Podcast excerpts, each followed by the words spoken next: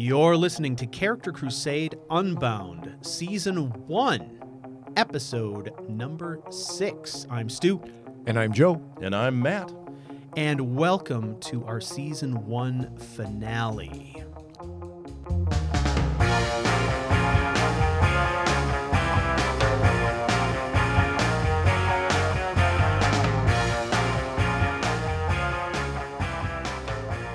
Welcome, everybody, to episode six, the sixth and final episode of season one of Character Crusade Unbound podcast.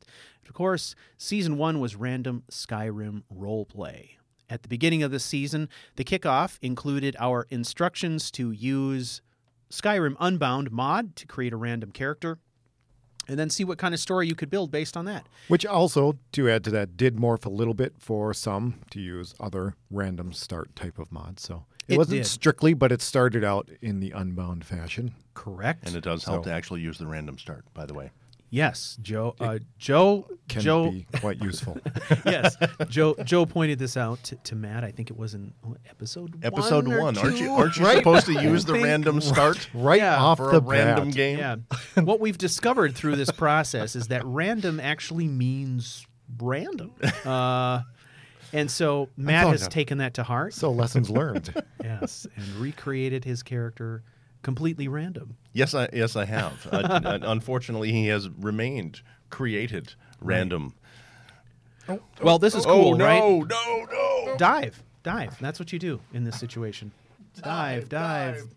All right, ladies and gentlemen. Well, well, Joe f- tries to figure out how to handle his his beer. Um, th- this is the finale of season one, and what's exciting about this is this is the end of the season where we kind of focus on everybody's accomplishments. Uh, so many of you out there have really really, I think, embraced the challenge here. And there have been some bumps along the way, many, many challenges, but uh, people, I hope, have come away with some great experiences and Some new and- ideas. yeah, new ideas. And even if you don't walk away from this exercise thinking this was the favorite character of yours that you ever created, my hope is that you will walk away from this knowing that you learned some things through the process that that made it truly valuable. So tonight is the night where we are going to celebrate that and we've got about 10 submissions from the community that we are going to read through during this podcast and we're going to discuss how your characters came along. We're going to learn a little bit about your characters and then what you learned about yourself as a role player through this process. But before that, we're going to get into some announcements. We've got a lot of announcements, and um, of course, we're in transition from epi- or from season one, I guess, to season two. So there's a lot of change going on here. We're figuring a lot of things out as we go because this is season one. So we're trying to create a formula here that is going to work for us in the future. Um, first of all, season one is officially kicking off in two weeks. All right. But we are going to be creating characters prior to that. So we are going to have some instructions for you at the end of this podcast that are going to let you know what you need to do to create your characters and where your characters need to be for the kickoff episode in two weeks. So, what I am going to try and do is take that segment of the podcast, pop that out, and make a separate video or a separate audio file of that so that we can get that out into the world before Friday, which is when the podcast will normally come out. That way, those people who aren't able to attend the live stream tonight will have that information. Because I think leading into episode one, the more time that you can have to get yourself a character created and get in the right position for the kickoff, the better. All right? So, uh, tonight is the finale of season one, but as I said, we're gonna we're gonna end this with a synopsis of what you need to do to prepare yourself for season two, as well as the beginning of your homework. Uh, the homework is, we're going to approach the homework a little bit differently. I've got some things laid out for you tonight that are going to help frame up what we do over the next six podcasts, all right, for season two. So I think that'll be important. That's going to come at the end after we've gone through everyone's character updates. Cool. All right. So, uh, important thing the season two Let's Play is going to start with a live stream tomorrow night. All right. So if you're interested in checking that out, you can do that. It's going to be tomorrow night at 6 p.m. Central Time on Couch Warrior TV. If you wanna, if you wanna check that out, that'll be So- right from the beginning. May fir- May first, Yep, Tuesday, May 1st. 1st. 6 p.m. 6 p.m. Tune right. into the live stream. I will be uh, obviously um, making videos out of those as well. And this is based on the some of the imagery and entries you've put on Discord. Correct. So Yeah, I've made some announcements um, a couple days ago regarding that to try to get some people excited and pumped up. So all right, Excited cool. and pumped up. And pumped. Yeah. Excitedly pumped. Exactly. Excitedly pumped. Now, I want to thank you all for helping us promote this podcast. I think we're doing something really special here. This podcast is available on YouTube. It is also available on iTunes, and I am very pleased to announce that this podcast is also now available on Stitcher. So if you want to get it on Cool. Stitcher and find it there, all of it is out there, as well as our other podcasts. You will now be able to find Pocket Odysseys available on Stitcher, as well as A Bomb Radio. And uh, some other exciting news is that uh, we have finally finished processing all the remaining episodes of A Bomb Radio, and those will be rolling out on a fairly regular basis now going forward. So uh, you can expect to see lots of content from Couch Warrior Network coming out soon. All right. Uh, if you want to give us a rating on iTunes, that would be extremely helpful. You can do that by going to our website and you can find a link uh, to us on iTunes. The best way to do it, obviously, is to get on your your favorite podcast app and find us there. You can give us a rating, a like on iTunes. That helps a ton. Helps other people find us. Rates, likes, Um, reviews. Yep, it's it's every bit as valuable as directly donating through Patreon. So if you're interested in Patreon, patreon.charactercrusade.com We'll get you there. Visit the store.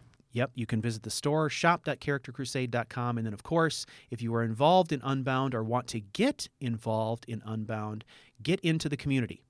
Uh, that is going to be discord.charactercrusade.com.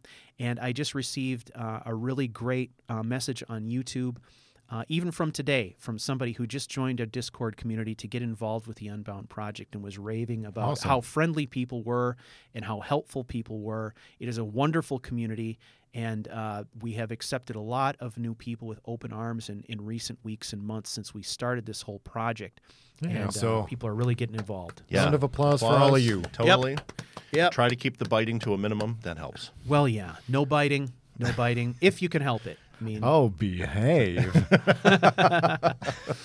exactly. So that gets us, I think, through the announcements. Anything else, fellas, that you can think of? Only Uh, one thing that you missed. What? What's that? You can always invite your friends to join us for the streams. Share the podcasts with them. Friends, family, yep, everybody. Yep. Enemies. You even invite your enemies. Uh, just keep it civil. helps helps Yeah. to keep the community growing. That's right. Uh, yeah, no, I think you, I think you covered it. I know Wonderful. from my channel perspective, there really isn't anything new on Yeah. that horizon at the moment. Good. Is, an opener for the finale is uh, I'm very, very excited about what we've what we've got planned for season two.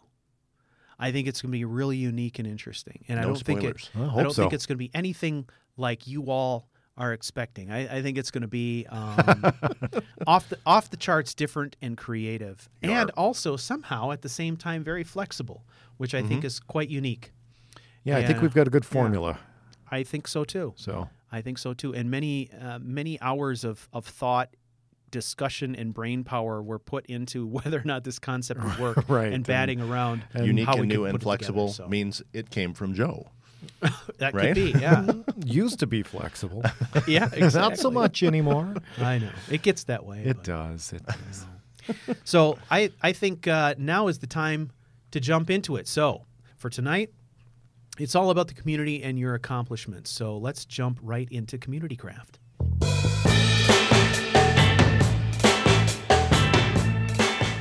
Welcome, ladies and gentlemen, to Community Craft. This is the segment where we discuss your characters, your questions, your thoughts, and ideas. And because it is the finale, we are focused on your character bios, uh, paragraphs, uh, synopsises. Synopsises, Yeah. summary. I What think is- synopsises is What- probably what is the totally plural right. for synopsis? synopsis. Synopsi? Synops. That's a singular. Synopsi. A No, synop- synopsi would be multiples. It'd be like I think it's octopus, I think it's synopses is what it is. synopses. Oh, that's not right. No. Challenge the word nerd, I dare you. so we've got 10 submissions. We're very excited about this. Thank you. Um, we cut off submissions at 1 o'clock today. Sorry for any of you, any of you who weren't able to get it in in time, but that, you know, we needed to give ourselves some lead time so we could go over these a little bit and get ready. So uh, Matt is going to read through these, and then we're just going to riff. We're going to comment on these and uh, give you some feedback, and we're going to celebrate your accomplishments. So, woohoo! Let's All do right, it. let's go. Let's Number go. one. Randolph Marcus has a character named Nazu. Okay. Pretty awesome. I'm going to refrain from reading email addresses lest people be, you know, Mm. email spammed with fan mail, right? yeah. So Unbound season 1 character highlight. Awesome. Dark elf female. She started in a hunter's camp with two Redguard hunters east of Eastmarch. You'll have to read that to me. Uh, I can't see it real well from here. And Ansilvand, east of Ansilvand. I don't know this because I'm obviously my character's never been there. Yeah. Yeah. Anselvan. That, that's how, I mean, Yep. that's how I'd pronounce All right, that. all right. Thank you, Randall. Ansilvand. Ansilvand Ansel. had a major character event in Windhelm, not uh, not Whitehelm or or Wind Run or anything. Um, had to flee to Whiterun. Ended up forming a bond with Jenassa. Did numerous bounty slash hunting quests in and around Whiterun. When it came to the Unbound episode, where we were asked to ran oh a, to ask a random person for a character twist, I reached out to Discord. Thank you, Zephyr, for the idea. Basically, in tribute to the Daedric prince Boethiah, my character was betrayed by Jenassa. Ooh. What? Mm, so on the next bandit raid, my character I feel was your pain. killed by Jenassa. And that's where I ended the story. Max level for this character was 24. Wow. Jenassa exacted some revenge Wow. or something. That's That's a cool twist. That is interesting twist. Okay, so go go over that bit about Jenassa again. All right. Uh, did numerous bounty hunting quests in and around Whiterun. When it came to the Unbound episode where we were to ask a random person for a character twist, Mm-hmm. I reached out to the Discord community, right? Thank Mm-hmm. you, Zephyr, for the idea. Basically, in tribute to the Daedric Prince Boethiah, my character was betrayed by Jenassa. Ah, After having formed a, bon- a bond with Jenassa earlier. Yeah, interesting. yeah. That Well, kind of stinks. Yeah, I you mean, think it, you got something going on, and bam. Well, and that's that is that It's all is the whole. That's that's kind of Boethiah in a nutshell. I mean, kind of. it's sacrificing It's it's got people a, s- who trust you. exactly. It's got a sort of Mephala feel to it as well. Um, you know, the an ebony blade kind of a feel to Hmm. it, right? A little bit, yeah. Yeah. uh, well, that's an interesting choice to just like call her quits. I like it. I like I it. just think that that's kind of interesting. Well, when that's the end, you know, if Well- the whole point of your character was overcome by Right. Jenassa turning on him, Well, yeah. it's definitely a or, or unexpected turning twist. on her, excuse me. Uh huh. So What? Well, this leaves me with more questions than answers, though. Like, uh, ask the questions. What was Jenassa's beef? I mean, what? Why? Why- Why? Why did she do it? And uh, what? I mean, did did this character do something to Jenassa that upset her, or did she just purely do it to honor Or not do something? Or what's the dealio there? I don't Might have to dig into Discord a little bit. Um, Yeah, I'm, I'm have imagining a lively Discord community right now. yeah. Okay. Well, that's interesting. Uh, I That's like the twist on that. I like the twist on that. But it's also kind of a, a rough end, though, right? I mean, you may have imagined as as your character continuing on further. Now, I don't imagine that this was the intentional end of this character. Mm-hmm. We can always, you know, restart if we need to, or oops, I made a bad decision. I'm just kidding. Uh, Right. Get call a mulligan. But I mean, this is the end of the story. As, Yeah. as Right. soon as Jenassa's done, Yeah. Well, it's a great ending to season one. I mean, It kind of is. a cliffhanger.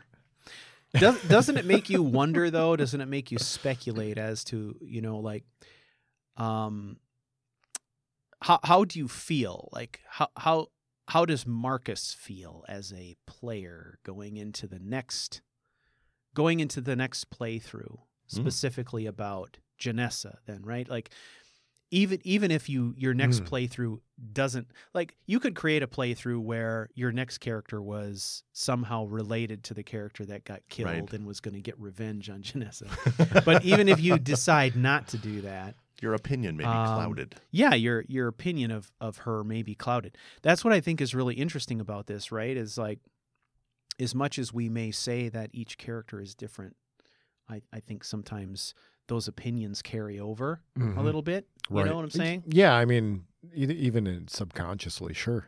Right. Right. But there's also a little story there as to reaching out to Discord, you know, asking someone for a random twist. How how did that random twist come about? Yeah, and what was what was the the random twist What, in what was the in request and, and what was the response? Well, yeah, part of part of that whole deal was, you know, you ask somebody for something. Yeah, I mean, give me, you know, give me a random occurrence, and then you kind of just run with it. hmm Um, what was yours again? Which what? F- Your the what he's referring to, the the random Oh, because you reached out too. Um, Strudel gave you yeah, yeah, about yeah. ten ideas. Yeah, she she did. Uh, the one I ended up going with is that he had a dream that included a vision of a large tree with a f- like a floating. Oh, right, right, it, which like led you down heart. to the whole Gildergreen and all that. Yeah, I, I just interpreted that as restoring the Gildergreen. Yeah, that's so, I did. I'd be curious to know the more specifics of the Yep. of the. Well, Zephyr here happens to be in the chat and Oh. says, From my end, I figured devotion to Boethiah made sense for a Dunmer mercenary. Well, yeah, Eh, it true does. enough. Mhm. It does make sense. I mean, um, Boethiah was kind is kind of part of the reclamation, right? The big three. Yeah, I think. Yeah. So, uh, I mean that that does make sense. The I think the question, more importantly, is how does that manifest into betrayal? Um, Right. You know. yeah, it was an interesting interpretation. Well, yeah, there's an interesting things going on here. One is to say, okay, uh, Jenassa being somehow aligned with Boethiah makes perfect sense. Translating that into a betrayal of the player character, that that's an interesting route to go. And then translating that portrayal of of of this betrayal turning into just outright death of the player character. Yeah. that that that's on a whole Right. nother level, which I think is kind of interesting. So, uh, what I what I think about this is that that is such an extreme way to approach that challenge that it would almost be a shame not to use it again. You know what I'm saying? Yeah. Like to you know, mm-hmm. like to to say is is is there a way that we can we can take that betrayal and and play it forward somehow? I don't Right. know. Huh, maybe. you, you said that if you were to restart with another character and you, you come back in to Some exact kinda revenge on vengeance Vanessa story or, or- right So Right. Yeah, use sure. that as a launching point. Why not? Possible. Why Yeah. not? I, I've always loved the idea of interrelated playthroughs. You know, Oh yeah, yeah. Yeah, and it doesn't take much. It just you know it could be the most minute thing. I mean, in this case, it's it's kind of a big focal point, but Kind of. you Uh-huh. can you can spin off playthroughs r- and Yeah. intertwine them off the smallest of things. Um, yeah, it's almost like having a wizard getting killed by your monk friend. Yep, absolutely. I I wouldn't know. Jackass. Um, I blame Tad. yeah, yeah, he was the DM on that. That's his, that's his fault. That was good though. That was a perfect Yeah. end. Joe Joe is alluding to something we've talked about on the podcast before: a complete betrayal, and um, it was in in the context of playing Dungeons and Dragons, a tabletop game in which the the dungeon master engineered a scenario where all the self-serving characters in the party sort of turned on one another and the entire party was sort of imploded Oh, was God, yeah. decimated by Oh, the boy. end Yeah, it um, really There was. was lots of carnage, and then that playthrough uh, essentially ended at that point. I mean, pretty much. Yeah i don't think we played those characters ever again. They no, all turned I on think one they kind of retired. yeah, And nobody trusted anyone. No, exactly. It was time to just start over at that point. It was it was good though. It was, Was, that, fun. was that the, the plan of the DM? We got to start over. Mm, well, no, I don't think so. It was an option. Ah, yeah. It was an option, and my character had done something to trigger that option. yeah, So it's basically, I believe, if I recall, uh, you were given the option if I became a threat, then you needed to eliminate me. And I did something that was threatening. I don't remember exactly what it was, but I, I don't Come over here. I'm going to finish your ice cream. it obviously That's a was threat. interpreted negatively. Yeah. But yeah. it was fun. I, I I actually could not have imagined a better end for that particular character, to be honest. Yeah, I know. I know. Yeah, it was a good way to go out. anyway, that, so that was really good. Thank you for the submission. Next one, submitted by Strudel. Character's name is Morzul. Hopefully, I'm doing it justice here. Morzul Gro Uzgul. Morzul, an old orc, began his unbound adventure in Windhelm. See how these people got it right. I just anyway. Bitter because the loss of an eye had left him unable to do the one thing that formerly gave him purpose hunt with a bow. An outcast from traditional orc society, he was searching for a reason to continue with his life. His experiences, including a period as a vampire, led him to a great deal of introspection about the nature of life and death, gods and religion, and his worth as an individual. Because you're good enough and you're smart enough. And gosh darn it. And gosh darn it, people like you. The discovery that he long ago fathered a daughter led to his being reunited with an old friend, meeting the daughter, and marrying Morn, the mother of his child. Wanted to make sure I got the name right. Uh, he was eventually reconciled with the orc strongholds to the point at which the chiefs purchased property for him. He and his small band of friends and family established their own stronghold there. Now, playing Morzul has been very rewarding. In particular, needing to articulate his specific thoughts with respect to others in society in general made for a much deeper experience. Knowing that I was playing him for Unbound kept me from falling prey to lazy tricks like going back to prior saves if I didn't like what happened. this was a real, quote, real life that needed to roll with what the game presented. By the time the story finished at level 40, I had grown very fond of the cranky old one eyed former vampire married orc. In Morzul's words, quote, I'm glad I didn't die. Otherwise, I might have missed this. Wow, that's perfect. That's pretty awesome, right? yeah, That kind is of really ride awesome. into the sunset. I, know. like it. Yeah. Yeah. Yeah. It's a sharp contrast from the previous. well, th- this too A different is kind of like, betrayals, right? uh, if you some context as well. I mean, if you go back through lots of the discussion threads, you can see just many times that's that Strudel was struggling with how to play this character. Well, yeah, I mean, this is this is actually really Mhm. great uh, to kind of hear this over kind of overview, just because I know that uh, there were times early on when this was Mhm. definitely not the favored character, and it was really Mhm. difficult to deal with. Right, right. And I, but I think to some degree, um, when you're having trouble playing a character on a personal level, that could also translate into some really cool ideas about frustration that maybe the character is experiencing too. So, at the same time that this character is struggling with having to try and figure out where they fit into society, she's struggling herself to figure out how to play this orc Mhm. that is not the character that she would have chosen Right. right if if it if she had just created it how she wanted to from scratch right and so to some degree i mean at that point you know um, a lot of people would give up but i i think there's more reward maybe in, Oh, in yeah. sticking it out and just seeing where it goes Right. because I I like I remember some of the discussions we had early on, and then when I see this post and see how this character's kind of come full circle, discovered this daughter, been accepted again by the orc tribes, has accomplished all these things, and especially late in life and after having having suffered some kind of catastrophic industry in injury that Injury. forced Mhm. him to uh, change his vocation, you know, uh, I think is kind of an amazing uh, just story arc. Oh Right? yeah, Mhm. I like that a lot. It's very cool. yeah. Overcome.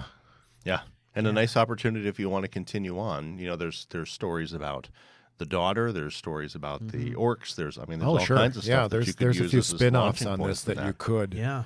uh, very easily create. The Exactly. intersecting storylines, I think, that And- come from this are pretty epic. you made it up to level 40 with him. I know, right? I, I got, I know. was reading that. I'm like, 40? It's fantastic. Well, That's, about your your end game. Uh, yeah. I mean, I I I ended at 37, like halfway, about halfway to 38. Right. Not quite. So yeah, I mean that's that represents a lot of playtime. So uh, and I'm re- it's consequently, a lot of thought. exactly Yeah. to to me it's really cool to see the the whole point of the exercise was to be forced into a situation where you might have to play a character you never would have considered and feel figuring out how to get in touch with that character and how to truly enjoy the role play Right. uh, uh, because I I think originally when the three of us discussed this concept, it was all about trying to break out of a rut, right? Because we hear a lot of people say things like, "Oh, I always end up with this kind of character," Right. or Yep. "I always end up with a sneaky archer," or a Stealth blah, blah, blah, assassin. blah, blah, blah, blah. So you know, if if you're always playing, you know, a, f- a f- an elven female in tight pants. wow, let's let's get an old crusty orc now. Let's Right, let's right. let's do a 180, right? Um, Not to say that Strudel plays elves in tight pants. oh, who, who am I to say? I mean, I, Who I are you to can't judge? I'm not Right. going to judge anyone. Uh, Because Vander was wearing tight pants too. Oh, well, yeah, Vander had quite tight pants, um, which which Shirley Curry Shirley- enjoyed quite thoroughly. I might add. She commented on Little his Vanderbuns. on his Vanderbuns Yes. frequently. Yes, I do recall that. That was really funny. Actually, that hilarious, sounds like a little bakery on the side. Well, he he, he ran. I mean, he had to have had some Some pretty wicked good buns glutes. and thighs. Yeah, Oh yeah. exactly. Oh yeah. buns He's and always, always working up. so that that's really gratifying to hear because I think that to me that says that the, the experience that Strudel had was basically the experience we were hoping to create for people, hmm which I think A is little discomfort, but with a good result. absolutely Yeah. yeah. Yeah, and and what that does that that's just an exercise that forces you to think outside the box, come up with a really good story despite something that you may not have thought of before, and then when you get down the line and you're you're able to create a character that you truly are interested in playing in, from the very start, it gives you maybe some tools in the toolbox uh, from a story perspective that you didn't have before. Stretches a little bit. I when you talked about doing your first NaNoWriMo, I think that that was a, a big challenge, right? Because how am I going to keep up? What am I going to write about? And then, uh, it- like every time we got an update, it was like, well, hang on, I was only supposed to write ten thousand words, and I did Yeah. forty six thousand or something. I don't right? remember what. It, yeah, yeah. It's yeah. I mean, But it got you out of your comfort zone as a writer. to start with, but then yeah, you you develop new, I guess, new comforts or or become comfortable with whatever it is that you're presented with. Uh, at that time, it was writing, something I had never really done, not to that extent. Um, I haven't done a ton of it, but I will be getting into doing more Awesome. soon. Mhm. Yeah. Yes, you will. it's not November. All right, that's number two. What do, what do we got next? All right, we have. Uh, hang on for a second here. That's done. No, no. Where did it go? Za submitted Aura the Ancient Nord. Aura the Ancient Nord began her adventure at a hunter's camp outside of Sunderstone Cave. She had no memory of her past and appeared to be at least a century old. She suspected some type of magical manipulation as wizards inhabited the nearby cave. She discovered the Transmute Aura spell, which awoke memories of her fascination with silver, and it turned out Sunderstone is a silver mine. That's Oh. nice. Cool. Her prowess in hunting animals led her to being constantly recruited to deal with vampires. Eventually, the greater threat of dragons took her attention and surprisingly put her on the main quest. She also hated the Thalmor and wore their cloak as a trophy. Yes. It was revealed that she was the daughter of a blade during the last era of dragons and was destined to be the next dragonborn, so she was preserved via magic until needed. Very cool. Though she is a true dragonborn, there are now rumors of a dragon saving the life of a hero who had been arrested with the notorious Ulfric Stormcloak. This series gave me a new appreciation of the main quest and got me in the habit of making videos of my adventures. Ha ha. Nice. It's a challenge for a lot of folks feeling comfortable recording Oh, it's a it. it's a big challenge. Yeah, but Mhm. I know what got you in was playing the game and just having all this amazing stuff going on and really wanting other people to come along for the ride.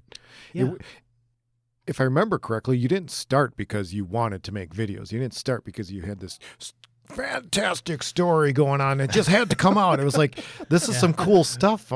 Yeah. I Look want to at record this. it for later. Yeah. Take a look, yeah, right? Yeah. Look what I'm going through. Are you doing this too? yeah. You know, so I And think that was that's all great. on Xbox, right? Yeah. Uh, to start with, yeah. I was looking for fellowship. I mean, really, I, honestly, like I yeah, had I guess all that's of a good way to put it. all of these uh, great adventures I was having, and I wanted to share them. I love this concept. I love the mysterious nature of it. I love the the high minded kind of supernatural Yeah. Framework of that whole thing. I love it, and I love the idea too that this is a character that has this greater destiny. Like somehow they've they've been preserved. Which I think is pretty well, epic. it's right? almost a la Serana in some respect, In some ways, where he's Yeah. just kind of frozen in time until needed. right? Um, Yeah, I I, mean, this is obviously a, a much different kind of story arc, but kind Mhm. of that same yeah. you know concept of absolutely. just being you know stuck in stasis. Right, right. And I but you know, I, I think the I, I like the whole concept of, you know, in case of emergency break glass. right? Like um, whereas Serana in a way she's she's being she's being hidden away True. uh to to save her from a terrible fate at Right, the hands of her right, father, right? Uh this yeah, the the this is a slightly intentions different are much different. Yeah, yeah, very cool. So, um, I, I like it too how uh, playing this through, understanding that the character knows that they're not from this time and place, I think is kind of interesting as well. and disconcerting in a really interesting character play standpoint, right? I know that I'm not in my time, but I'm here for a reason. yeah, Yeah. yeah, Yeah, you're It's just wild. embracing it. Yeah, That's- it's really wild. That's really cool. Yeah, Did I did I buy stock hundred years ago? Do I get to cash that in? Yeah. Has my has my gold gained? What do you gold? mean my coins are no good here? yeah. Marches into Windhelm with you know, I want to cash these in. How much is this worth the now? equivalent of Confederate Uh-huh. currency, you know. It's Right. Yeah, yeah, Sir, I'm sorry, but yeah. those I are bought- very interesting, but Yeah, You'll have you'll have to wait at least another 150 years and take it to the Yeah. guys at Pawn Stars. I bought Mammoth cheese futures back two centuries ago. Now I want I want to cash in. I never thought I would hear that phrase ever. Never Mammoth even occurred cheese to me. futures. Mammoth, Mammoth cheese, cheese futures. futures. Yeah. Yeah, exactly. no, I I think it's got a real um, it's got a real sort of um, powerful magic component to it, right? I mean, you can oh yeah. I I like you know you can go lots of different directions with a character and you try lots of different things right there are some times when i want to play through to really feel like you know high fantasy Right. and then there are other times when i want to play through to feel like just really grim dark Dark fantasy. and gritty and yeah i mean i love grim dark fantasy it's Right. one of my favorite genres but i also like the tolkien-esque high fantasy right? Yeah. right. Yeah. and this has an interesting mix right um, one of my one of my favorite authors is Steven Erikson, and he has a main character that spans most of his novels that is basically like a guy who is a draugr and he he spends the vast majority of of the story kind of being this skeletal undead state and trying to you know trying to interact with and deal with people who are you know of the flesh right? And so you know it, it's to me like the idea that you can latch on to you know something really kind of b- bizarre and outside the box and then just follow that through and see where the story leads. That's what i think is brilliant about this game right? Um, depending on the approach you take from the very start the whole game can have a very very different feel. So yeah i love that. I love the diversity so far, and we're only a few in. i know right? That's what makes it so cool too. Other than I know there were a fair amount of orcs rolled out, but Yeah, Uh, yeah. the- the had way they were handled is Very all different. very different and Yeah. unique. So Do we have a race on this character? It was an is ancient Nord. Ancient right? Nord, Ancient yep. Nord. Okay, so we got Nord. And a she. She had no memory. Ancient Nord lady. Wonderful. yeah. The next one is from Packet Loss TV. Oh, packet loss. Oh. Excellent. I like packet, packet loss at the disco. At the discotheque. He's one wild and crazy guy. Oh man. All right. The character's name is Morgan Teague. Season one summary. Morgan was a challenge. Be- I'm sorry. I'll not do that. Come on, do it right. Morgan was a challenge because of the ultimate zero to hero start that Unbound supplied me with. His first 10 levels were fraught with frustration, disappointment, and utter joy, all at the same time. Fabulous. I struggled trying to get his play style right, mainly because it seemed like nothing I tried felt right, or ended up being a copy of someone else's Couch Warrior ideas. In the end, once I settled on a half Shadling type build, he became a joy to play. Unfortunately, by the time I figured out his playstyle, I had lost all focus on his story. Nothing felt coherent, and I stopped updating his journals. All that being said, I now have a solid grasp on how to play him. I just need to go back and build my story around him, which I may do at some point in the future, quote, with a little help from my friends. I appreciate all the brainstorming the Discord community allowed me to participate in. I thank you, gentlemen bastards, for answering my questions and giving us all encouragement. I'm really looking forward to season two. Awesome. Nice, cool. I love this. You know, Take you a know, bow, gentlemen. sometimes it's a journey, right? Yeah. Oh yeah. You know, and and, and part of that journey is always the struggle. But And sometimes that journey means know? Jenassa's going to betray you and kill yeah, you. yeah. I hear That she does that. Bitch. Oh, she think God. I thought we were friends. What is this, Mean know. Girls? I know, right?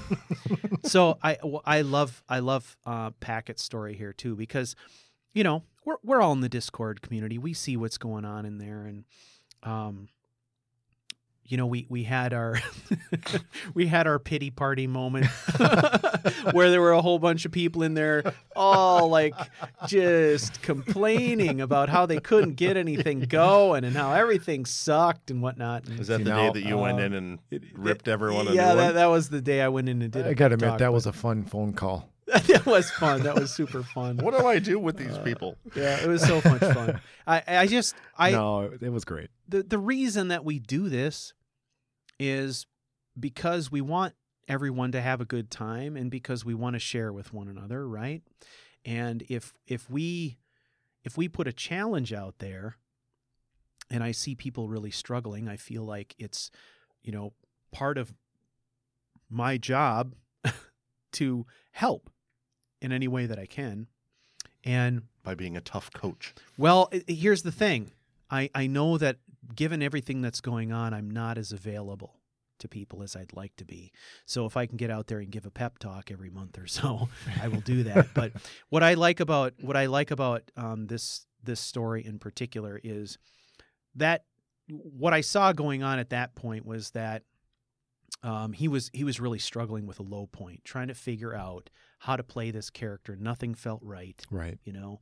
And, And- that's frustrating. It Well, really is. you know and that's the thing right if if you feel like it's not working for you don't stop playing the character but figure out what it is you're going to take away from it it may not end up being your favorite character ever it may not end up being a cohesive story it may not end up being this memorable experience but what are what are the things that you can take away from that experience that are going to help you the next time through and so regardless of whether you decide to go back and replay some stuff and try it over again, or you decide to just say, hey, I learned these five principles from this experience that I know I can apply to my next experience to make that one even better and just keep moving forward.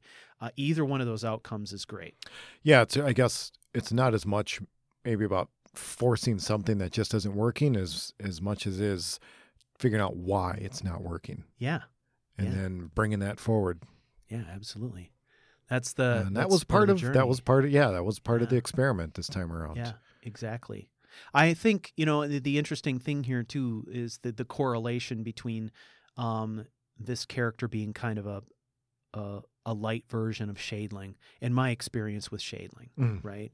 Um, Shadling was such an odd character, like a really strange character to try to role play, like virtually impossible to role play. There's no way you could have done that live. No, no, I couldn't have done it live. Um, and the, the- you know, every every single character is a different is a different formula. And Shadling's formula was that he was detached, he was alien, Yeah. he was very strange, and he was the kind of character that was so much fun to play from a technical perspective right. that I would I would play the same level over 20 or 30 times because Well- it was so much fun to just try it in different ways and experiment, right? And I think where that that character Yeah. really excelled was being kind of an not an antagonist, but uh, you know, prodding point or you Mhm. A know, provoker. a provoker. Thank you, a ghost provoker. Ghost provoker. Sorry. no, um, Yet another myself. inside you know, joke.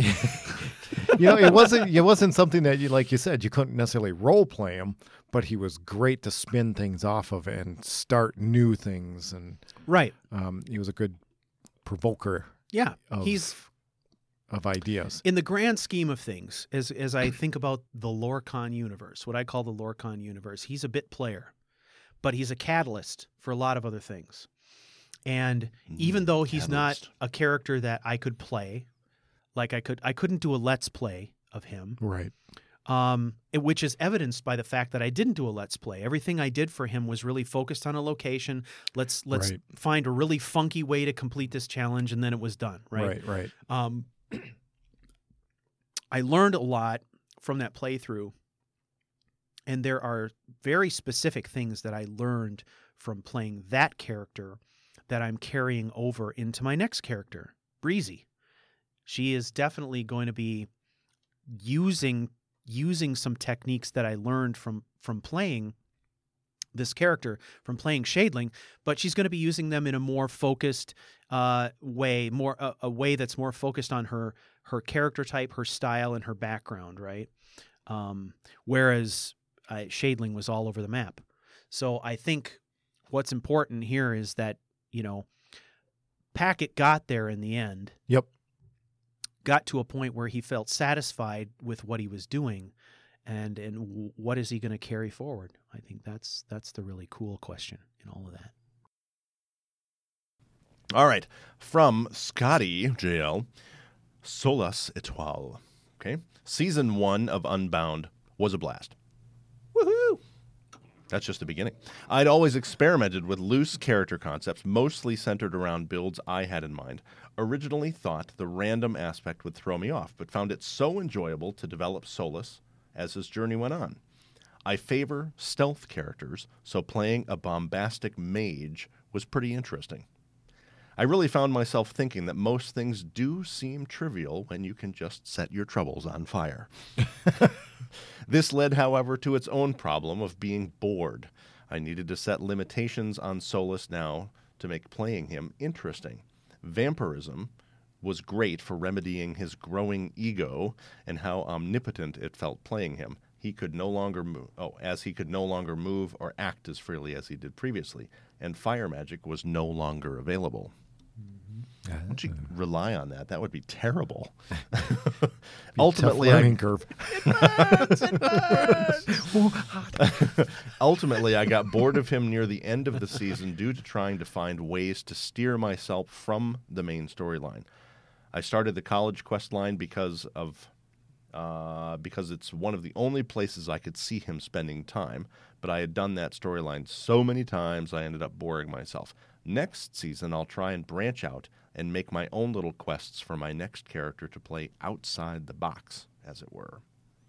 Yeah, so I, what I like about Scotty's character is, is thinking about playing a character you wouldn't normally play. I do the same thing. I go back and play a you know stealth Well, archer. Or you always come all back to kind of what's comfortable, and so and that's not necessarily bad, but it's you know but Well, playing that- a that's what we're bombastic trying to do mage. here. it's good to what- Try to branch out. Yeah, out, right? yeah, get out of the doldrums. I, I think using words like bombastic is mm-hmm. just fantastic. That's a good start. Mm-hmm. That mm-hmm. is. That is. Mage in the rave kind of a thing, right? yeah. Although I do think that if we're, Like if we're dancing? looking, right, Mage no, maybe mage rave. Whoop, whoop, whoop. But I think if we're if we're looking for quotable quotes, I think that that probably wins the one so far about thinking how most things seem trivial when you can set your troubles on fire. Yeah, that's true. I you maybe know maybe we need to send somebody for professional help. there's actually. nothing th- there's nothing that stops I mean there's there's nothing that stops a vampire character from using pyromancy, right? Not from a technical standpoint. Not from no. a technical standpoint. No, not at all. But uh, what I like is is how he's basically u- using that as a way to sort of role play. Mhm. Well, shit. If I'm vulnerable to fire, why the f would, Would I, I ever con- use you know, it? Why would I use Why it? Why would I hold it in my It's- hand? It's too risky. It's way too risky. I really Like, wanna. I really um, wanna. Even though, from a technical perspective, in You can game, still do it. You could still do it, Right. and you don't suffer But any negative consequences. Yeah, but it's it makes a perfect great sense. self limitation. Mm-hmm. For sure. So I, I do like that a lot.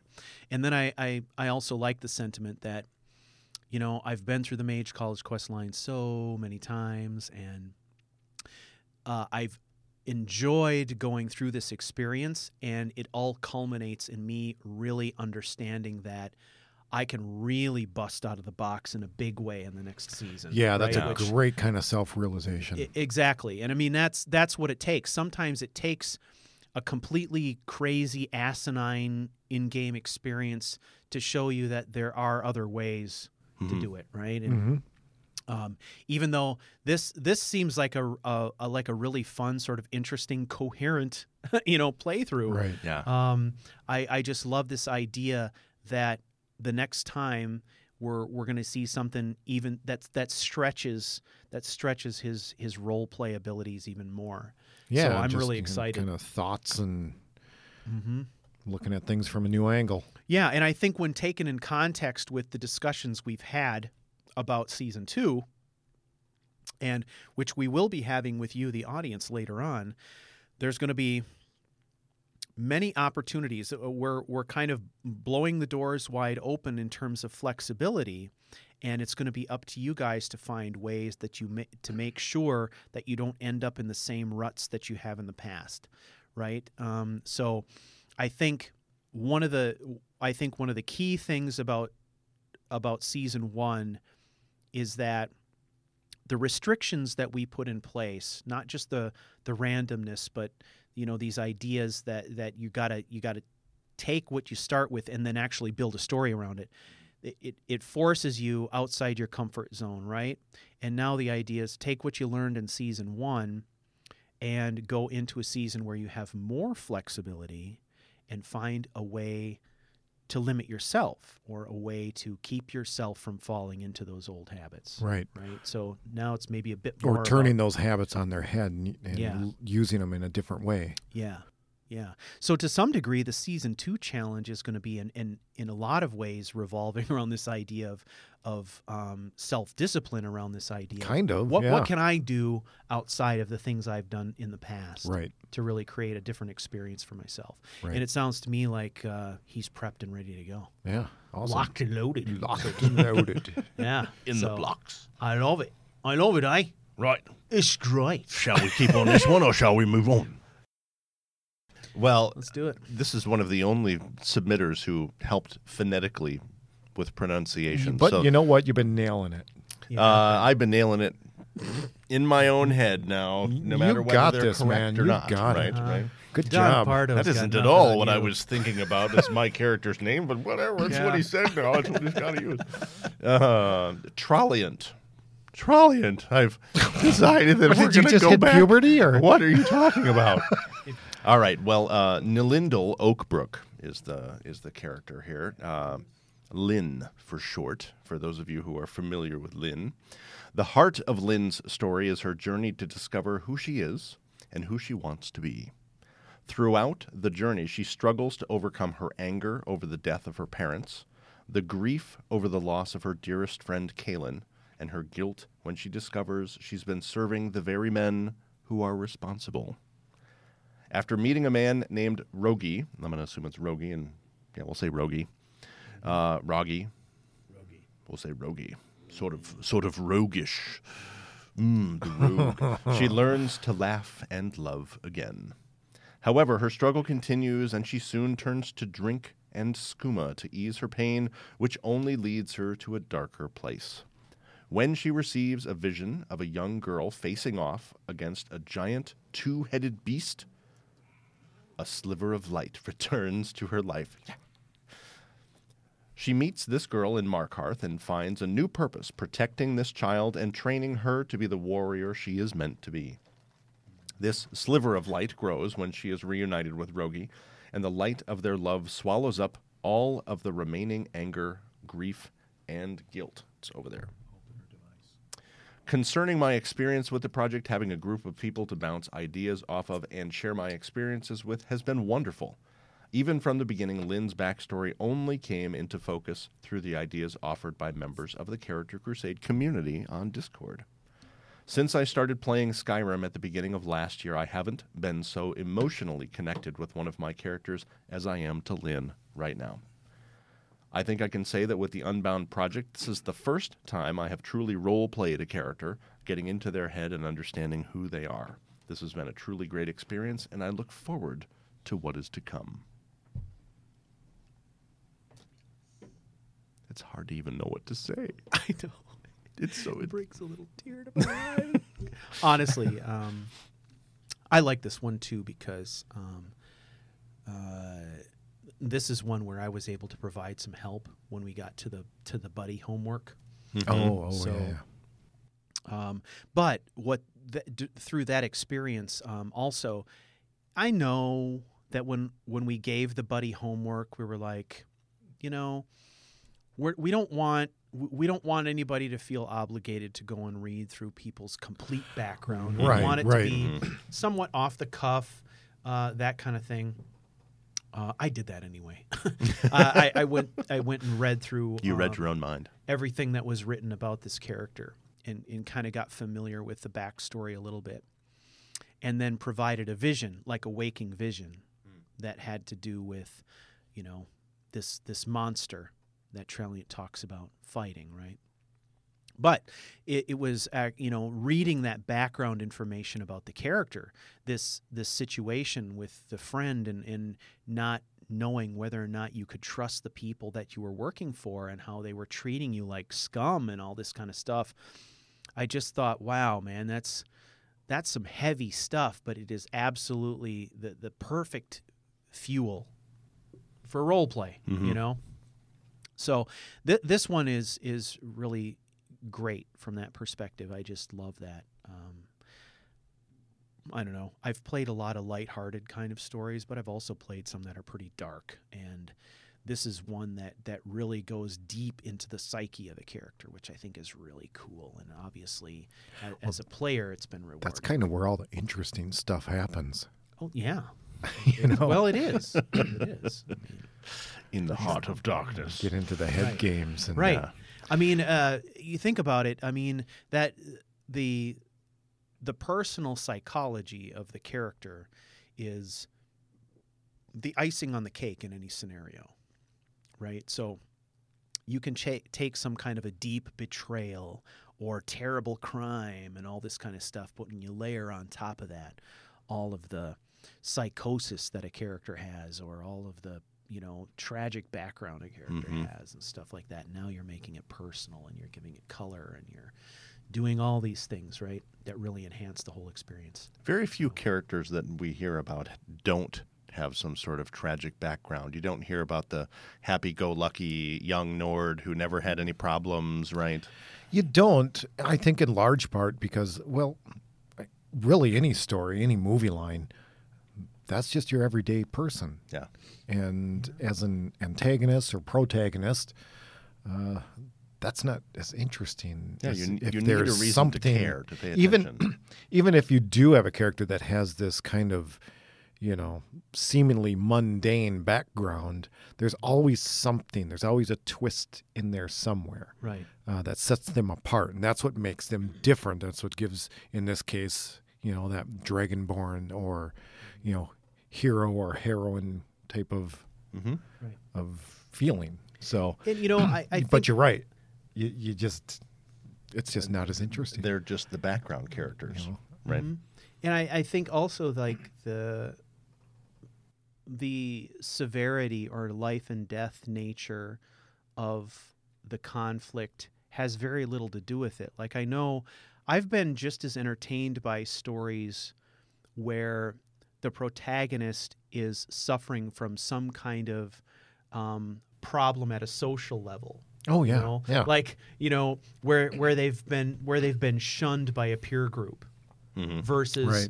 chased by a monster. I Right? was- I mean, you know, that one's one's life and death and, and one isn't technically Right. but, But it feels, feels like, like it is Right. because Yeah. of who the character is. kind of right? first thing the character that came to mind, mind or my mind was the from the show, Mr. Robot. Oh, sure. That dude. I mean, all sorts of social issues there. Yeah. yeah. Not to mention this whole psycho, but he's also just this genius. So, Mm-hmm. um, on the outward, he just looks like this nobody Mm-hmm. drug addict, but they de- they delve into the psychosis of the dude Hmm. and uh, his his savvy and his intelligence, and he becomes a Mm-hmm. really fascinating character really fast. Oh, he does.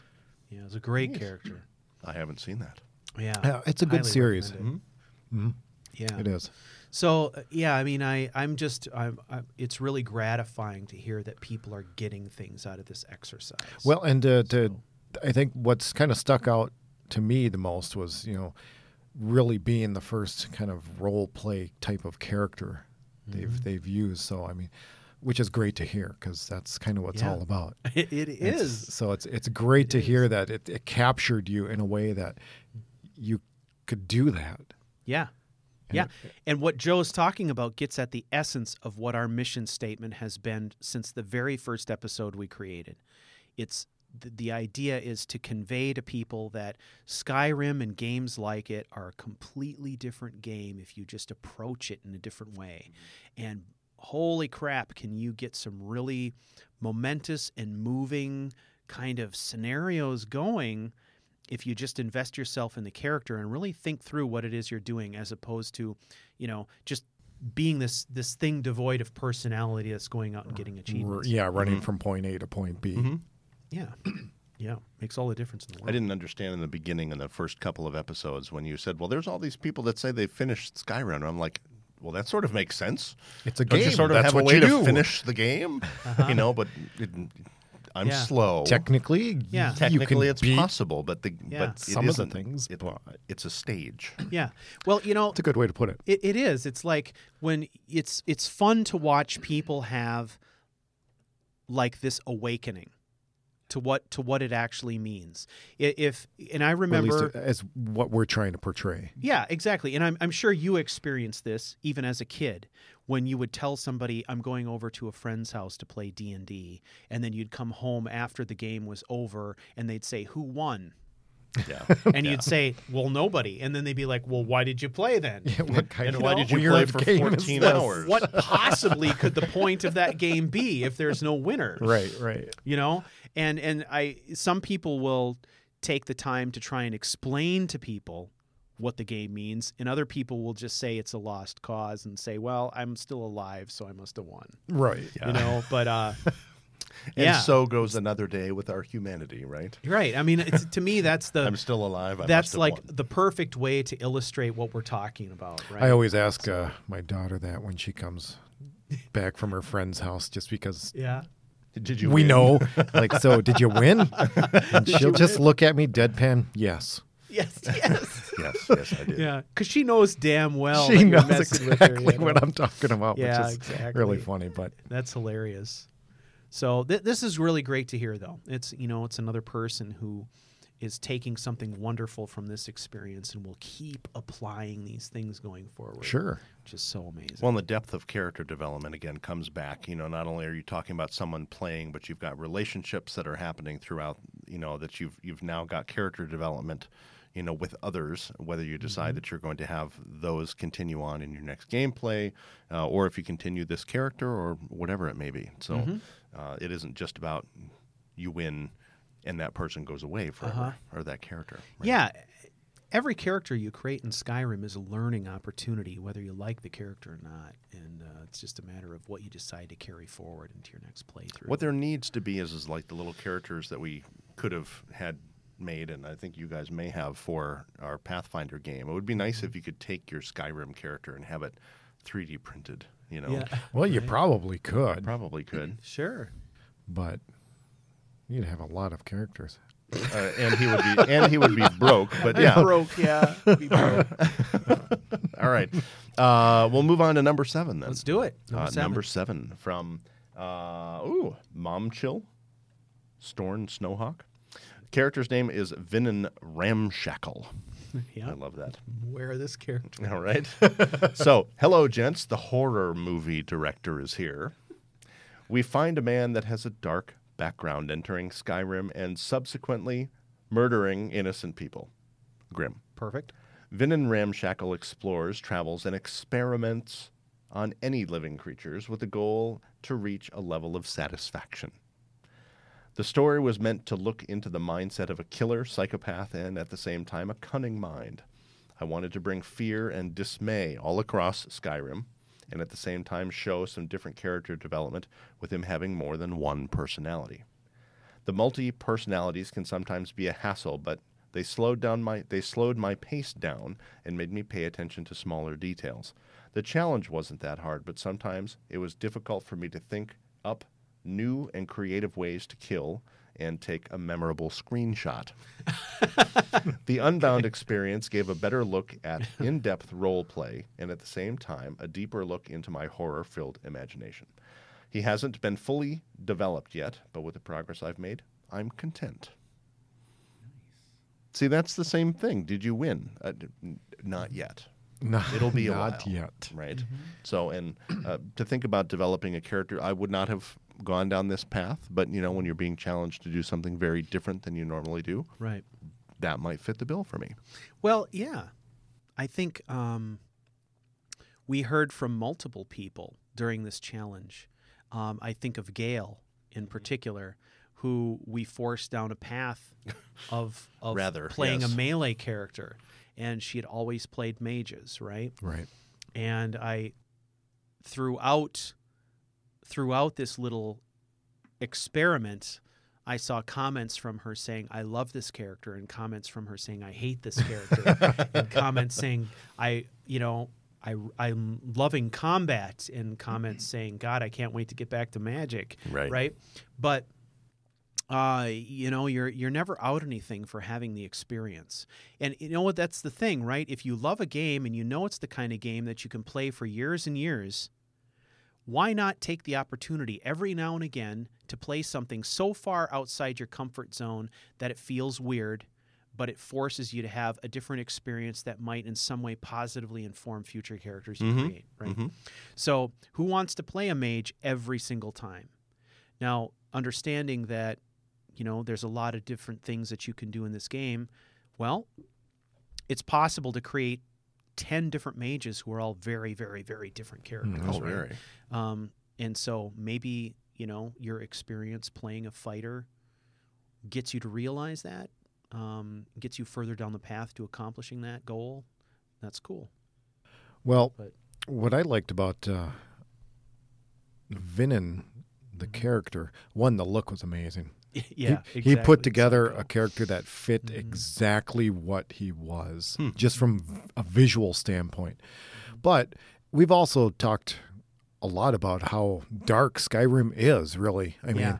it's it's such a, a brutal world, Yeah. and this is a character that embraced that Mm-hmm. darkness, that that brutality, and and tried to make something of it. So, uh, from that standpoint, it's it is a very unique concept. Um, instead of trying to be the the good guy and and you know Right. the righteous cause, Right. this is the Doctor Frankenstein. Yeah. You know, I'm here for my own ends, nobody else's. Right. Right. Well, a lot, so many of the quests in the game want want your motivation to be to save the world. right? So it's so interesting to think about the idea of how can I take something like killing Alduin and turn it into a selfish thing, right, right? right, you know what I'm right. saying? Um, that that's pretty cool. So It's all about the luggage. yeah, when when you create a character like this who is you know probably a complete narcissist and a psychopath, uh, you know, Yeah. how does that person approach that quest? You know, Right. And interesting exercise. This is actually kind of a this character is the direction I had originally anticipated trying to go down when I developed Enaroth. I that's the dark side that I wanted to explore, and uh, it just didn't happen. I kind of popped out of it, but uh, so I mean, kudos for you know staying with that that that darker element and Yeah. really exploring something that I think most people don't. Yep. Exploring the darkness takes a lot of discipline. A lot of discipline. Um, you really, really have to be in touch with who your character is and what their motivations are. And you have to really um, be a student of those motivations, constantly quizzing yourself and asking yourself, what would this character do? Yes. Um, personally, I may be I may be tempted to adopt this orphan Right, right. you know but would this character do that and if this character does would their Why? would their motivations be altruistic Yeah. Yeah, Right? Probably not. Probably not. probably no. not it would probably turn into a horror show Yeah. Right. um, but i think a lot of times you hear people saying i can't play a character that's evil i just can't do it well uh, yeah, sometimes it can be really, really hard. And in those instances, if you want to attempt it, you just got to be really sure about what that character is up to, Right. what their psychology is, and just really Well, and hone in. on yeah, that. that, I think that's really where the sticking point is. You know, just trying to nail that psychology. Mhm. right. Uh, right. this is obviously a character that was really off the deep end by most people's moral compass. oh, yeah, for sure. Um, But probably not developed on the fly either. I mean, you have to go into something like that knowing a little bit of the background, not just sort of sketching it out, you know, but really feeling like, okay, I can really kind of dive into that. Right. Uh, You know, I'm I'm reminded of Fleet in some ways. He did not start out appearing to be as dark a character as he ended up turning into. right. And ultimately, I dealt with that darkness by creating a multiple personality Yeah, situation. mhm, But yeah. It was something that I very much eased into, and it was something that um, not only did it come gradually over time, but there was this sort of implication that it had something to do with something akin to a possession Right. right? Whereas what what's going on with this character is like a from the get go psycho Oh yeah. from the start, which Almost- which to me is far more challenging than what I Almost did. kind of in reverse. Yeah. if I've I've kind of followed a little bit, is that it kind of went from you know Mr. Hyde and developed the alternate personality of Dr. Jekyll. Right. Yeah. yeah. Still batshit crazy, but more refined. yeah, yeah, maybe a bit more focused or something. I don't know. But Or, still pre- or presentable Yeah. to society. dangerous and right? dark Exactly. nonetheless. Yeah. Yeah. Well, many props to you for doing it. I, I can say I, I've commented more than once in this season of Unbound about your screenshots and how I, I thought they brilliantly captured what you were trying to do.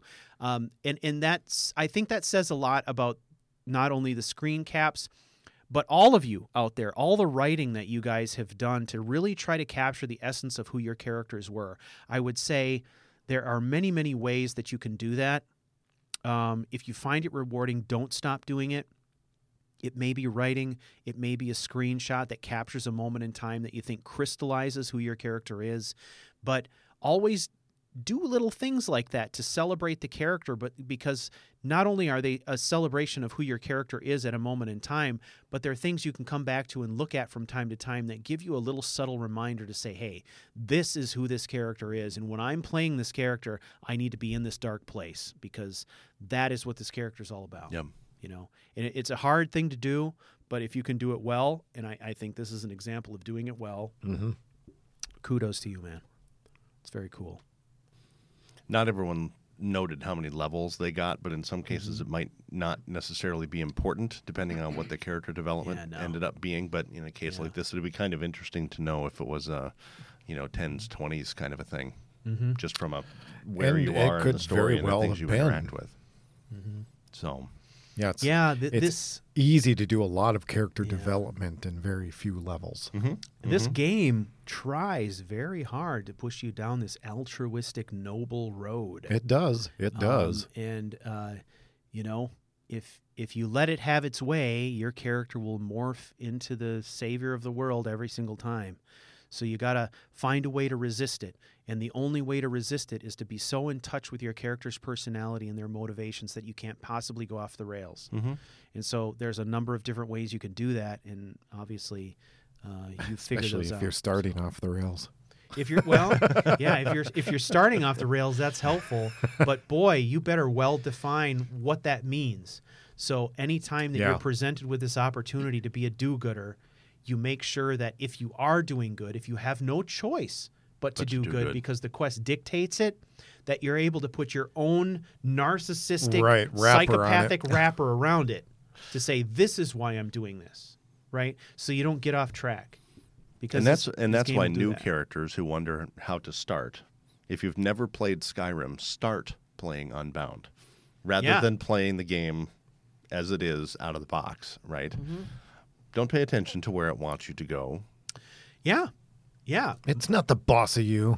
You know, one of the biggest regrets I have about my Skyrim experience is that the first character that I ever created, rather than going down that path to Riverwood, I went up through the mountains and went straight to Riften instead. I went I went Oh. 180 degrees the opposite direction On your Right. first character, on my first character. Probably the best thing you could have done. Well, the problem is though, I got to level 12 and realized that between levels 1 and 12, I had missed out on on the warrior stone 20% leveling bonus I would have got if I'd oh, taken boy. that stone.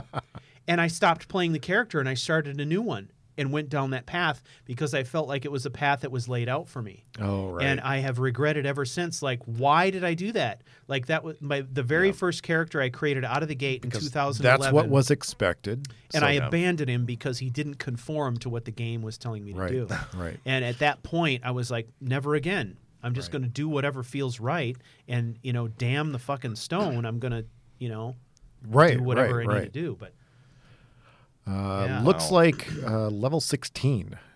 level sixteen. Yeah. all right, that's pretty respectable. And I, I think it's, I, I'm pretty sure that, uh, I'm pretty sure that Demore got started. What was it? Is it Demorg's character No, or whose no. character is it? Which whose character is it? Uh, Vinin? Vinnet? Yeah, Vin Ramshackle is uh, Mom Chill. Okay, so I'm I'm pretty sure that this is not a character that we saw in in the character text channel until about halfway through the challenge. So getting to level 16 is actually pretty damn good, Yeah, wouldn't you say? especially starting halfway Starting through. halfway if that's through. what happened. Right. right. Yeah. So I would say this character's got a lot of life in it, and you know, if you want, certainly keep playing it, or you know, morph it into something for the second challenge, whatever you want. But Mm-hmm. yeah. Cool. All right, who's Thank you. Next? Number eight from the wind. I'm going to make up how I'm pronouncing this, so so forgive me if this. I'm going to say t- I'm going to say Talene. I don't know if that's how we're pronouncing this. Could be Tyline, but Where- I'm thinking where- it's Talene, right? Okay. T-Lean. Yeah. Talene. Tea leaves. Tea. Green sleeves? Sorry, sorry, God, don't hit me with a bottle. T-Lean. I T-Lean. do believe it is. We'll say Talene. Talene traveled to Skyrim in order to become a warrior worthy of the name Sword Singer and Ansei. Okay. Ansy? Ansai? Yep. Initially, she believed the path to this status was through the Civil War. She ventured to Solitude, where she intended to join the Imperial Army, despite her misgivings over Thalmor involvement. After overhearing General Tullius in his war room, Tilene did not like his methods or his lack of empathy or concern over the people of Skyrim in general. Then she traveled to Windhelm. While investigating the murder of Susanna, she found herself in the presence of Ulfric Stormcloak. Don't sing, oh Susanna. Um, found Ulfric charismatic, a man for the people, and she vowed to join the Stormcloak cause when her obligations were complete. While traveling to Whiterun, she encountered a Stormcloak patrol that killed Whiterun guards for no reason she could perceive. This disillusioned her further to the Civil War and left her in a state of indecision. A vision while meditating showed Teeleen her true path. The vision involved a Redguard inviting her to, quote, charm snakes together. Her interpretation of this was to become a great warrior by taking on the dragons. As Teeleen absorbed the souls of the dragons she slayed, her powers increased until one day she suddenly conjured a bound sword, Bam. a Shehai. As of the end of this playthrough, she was learning how to summon the Shehai at will, but is not yet capable of controlling the ability. Right. So, uh, the wind says, I loved what Unbound brought to the table in terms of roleplay and storytelling. I will use it again to build an interesting and different character that will challenge the boundaries of storytelling for me. Nice. Cool.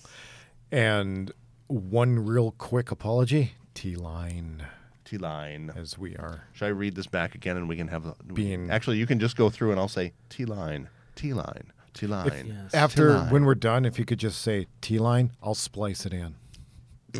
It'll be flawless. No yeah. one will know. no one will ever notice that. T or line. you say it. T Yeah. line. You say T-line. it, and then I'll just splice it in. well, if I say it, I'm going to say key lime. key lime. Mm, I love key lime. Oh, it's the best. okay. Wonderful. Wonderful. And of course, we remember in recent history, uh, in some of the um, role play quandaries we got, we had a long discussion of this I- idea that she was having around how to use the bound sword, right? Oh yeah, yeah, And the idea of using it with Okado's recital, and she reported it back that it was successful. yeah, and that it actually worked. Really Nice. threw an interesting Yeah. uh, piece into her game. Yeah. So this this sword would just conjure itself unbidden and basically say, "Wield me." you know? Yeah. And I, it's a, what a great effect was was that, right? Oh yeah, Nice. I think it was a. Uh-huh. am just so glad that it worked because Yeah. uh, it would be so much fun. To, and there it is. And I it's in your major I know, hand, uh, right? your your primary weapon. It's and so cool. Yeah.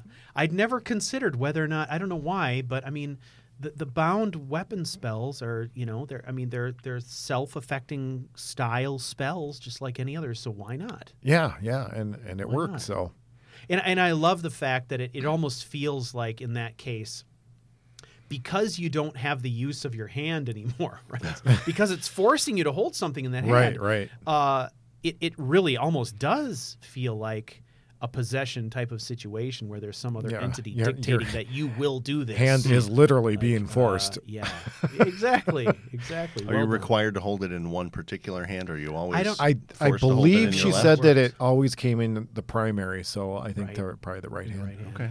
Okay. I think. Interesting. Can you set your primary hand I was going to say because that would feel interesting for folks who are left-handed? naturally left-handed. Yeah. Or the, the assumption that there's a that there's a significantly larger portion of the population. If population. your character's right-handed. ambidextrous, do they have to use a two-handed weapon? Pretty sure that's not how It that isn't works. about weapon control, okay? It just means that you can bat from either side of the plate. I think. right. so, yeah, and I, this so this is very cool. I, I think that was a really interesting solution and a really cool role play device. Right? It- it's what a cool way to sort of illustrate this idea that a person is being overcome by this just Right. innate ability they have with a sword. That almost the sword is saying "please," you, you know, going from saying "please" to saying "you will." Right, you right. will do this. Um, I think that's very Until you can you can master that Yeah, that ability. right, right.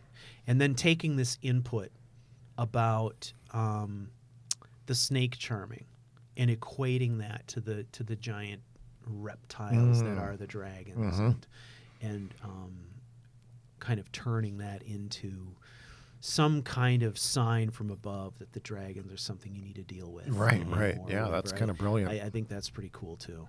And that kind of gets back to some of the conversations we had in the first few podcasts many, many moons ago, using story cubes to figure out what is it that's actually happening with these visions and how you try to interpret those, and how someone may have interpreted it completely differently, but it set you down a path that that Yeah. meant that you had to deal with Yeah, with that's Yeah. That's a good. Yeah. correlation. Gosh, you know, like many a weird things have happened because of story dice, Yeah. you know, and just dice in general. Just Yeah. dice in story general. dice in particular.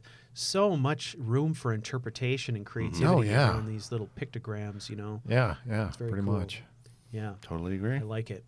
Well, it sounds like she's got it figured out. I mean, there's so much good lore around the Redguards and the Yokudan tradition, and I think she really got the essence of of what it was all about. Right. I mean, Well, that's kind of an area of interest. Uh, I think you've kind of ad- uh, uh, developed uh, the old Redguard. Oh yeah, with Raiden, yeah, very much right. so, very much so. And and he took an unexpected dark turn for me as well. You know, so um, the the whole idea of the vampirism, you know, Right, right. using the power of the vampire to defeat the vampire, and you know, all Well, of that yeah, yeah. Well, and yeah, your hand was kind of forced because you had to choose something. Yeah, I know it really was, and and it, it all boiled down to that one choice. And and uh, one of the things I struggled with was okay, I'm thinking about Yokudan society, and I'm thinking about their lore, and I'm thinking about this idea of what does an Ash'abah choose? Does he choose to become a vampire, or does he choose to to risk his soul? Right. And I'm like, to me, that choice is there is no choice. Well, yeah, it seems pretty obvious. if if I become a vampire and my soul is intact, then that has to be the choice that I make. Right. Especially in a situation where we start to understand that the Ash'abah are made to feel comfortable with the idea of undeath. Well, yeah, be, and they don't view Right. they don't view all undead equally. Yeah, that's that's true. So So uh, it yeah, it just kind of even more backs the choice that you you ended Right. up making. I Right. think, but Well, I love the choices she's made here, and and uh, it was fun to to watch her work through this process too on Discord because she she's a person. Um, obviously, the, the wind. I, I wish she was here tonight, but she's out traveling, having a great time. I hope you're having a wonderful time. Well, Um, from what I can see, she is. I know. I've seen the pictures. it looks fantastic. Uh, she's put a lot of thought into this, a lot of effort, and just uh, so many of you guys have put so so much thought into what you do here. Um, I'm just really impressed. Oh, I agree. know, just I- yeah, it, it really really is. If you that. just sit back and think about Oh yeah, Yeah, the amount of it's- effort and the the reams the dedication of and- documentation out there. Oh yeah, It's ridiculous.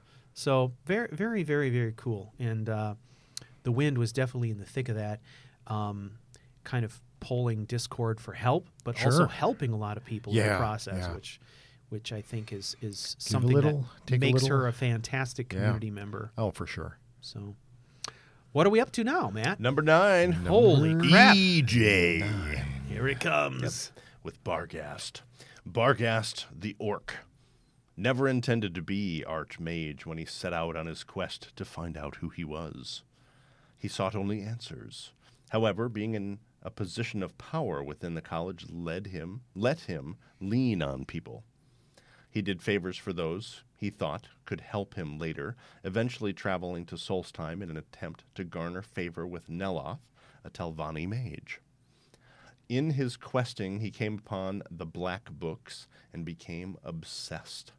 When he stepped out of Apocrypha the second time, clad all in black, carrying his elven shield in one hand and a bound sword in the other, the sky lit up with an unnatural aura. Bargast remembered. He was not an orc until that Nord necromancer he'd been told was a Talos worshipper tried to soul trap him. He was an Altmer. As he dispelled the bound sword, Quaranon smiled in spite of his tusks. He alone had succeeded where Ancano had failed. Ancano had failed. Quaranon looked at the severed head. Hand, excuse me, not head. Severed hand. Hello? Quaranon looked at the severed hand Ancano's severed hand, hanging from his neck, and whispered, For the glory of the Aldmeri Dominion. I love it. Yeah, awesome. I love the names. I really do. Yeah, I know. Um, this character's been interesting from the very, very start because from the very from the inception of this character, there was this idea of who- who who are they, you know? And I remember right after we came up with the challenge and EJ created this character, we had this conversation about who is this character, and we were just kind of spitballing all these ideas. Because I, I think originally part of the conflict was wait another orc? I don't know how to play an orc. I don't know Mhm. if i want to play an orc this kind of thing. And then it, it's eventually turned into this conversation about maybe it wasn't an maybe this isn't an orc. Maybe this is the spirit of someone who's not an orc trapped in the body of an orc and how does that happen and then the story started to evolve around this idea of someone who had been somehow magically soul trapped and and dropped into the body um, in, into this other body. Of an unsuspecting orc Yeah, right. Of, of, who's of now a- wondering what the heck of is going on. of an orc who had been victimized, right? Zoinks. That's like the perfect word for it, right? But it started with this interesting conversation, and it snowballed into this fantastic thing, which I just think is very cool. And I think this is our first mention of Solstheim. Ah, I mean, in this list at least. in this list anyway. So that's right. so, that's cool. Yeah. So was that was that like a, a race menu change at the end to change the character, or just the end No, of the it's just playthrough all results story. in a freedom? Yeah. All story. Yeah. That's cool. like- It's all story. Um, what which, what I really love about it is this idea that um, the the character comes into the world feeling out of place, not understanding what's wrong, and then eventually coming to the realization that they were some other character, some other race, some other person whose soul was somehow entrapped and placed into the body of of a person that's completely foreign to them Yeah. in every way. And what I think is really cool about that is very early on is that's when EJ released her first screenshot of Bargast, which is very much this warrior looking orc but in mage robes standing in the middle of the college like boy does this seem like out of place right but it was such a really just a cool badass kind of picture Right, i think which perfectly illustrated who this character was totally fish out of water looking but not really under under under the hood right. uh, this character belonged Both right figuratively and literally. Right. right. but then of course it gives the character a beef right out of the gate too Yeah.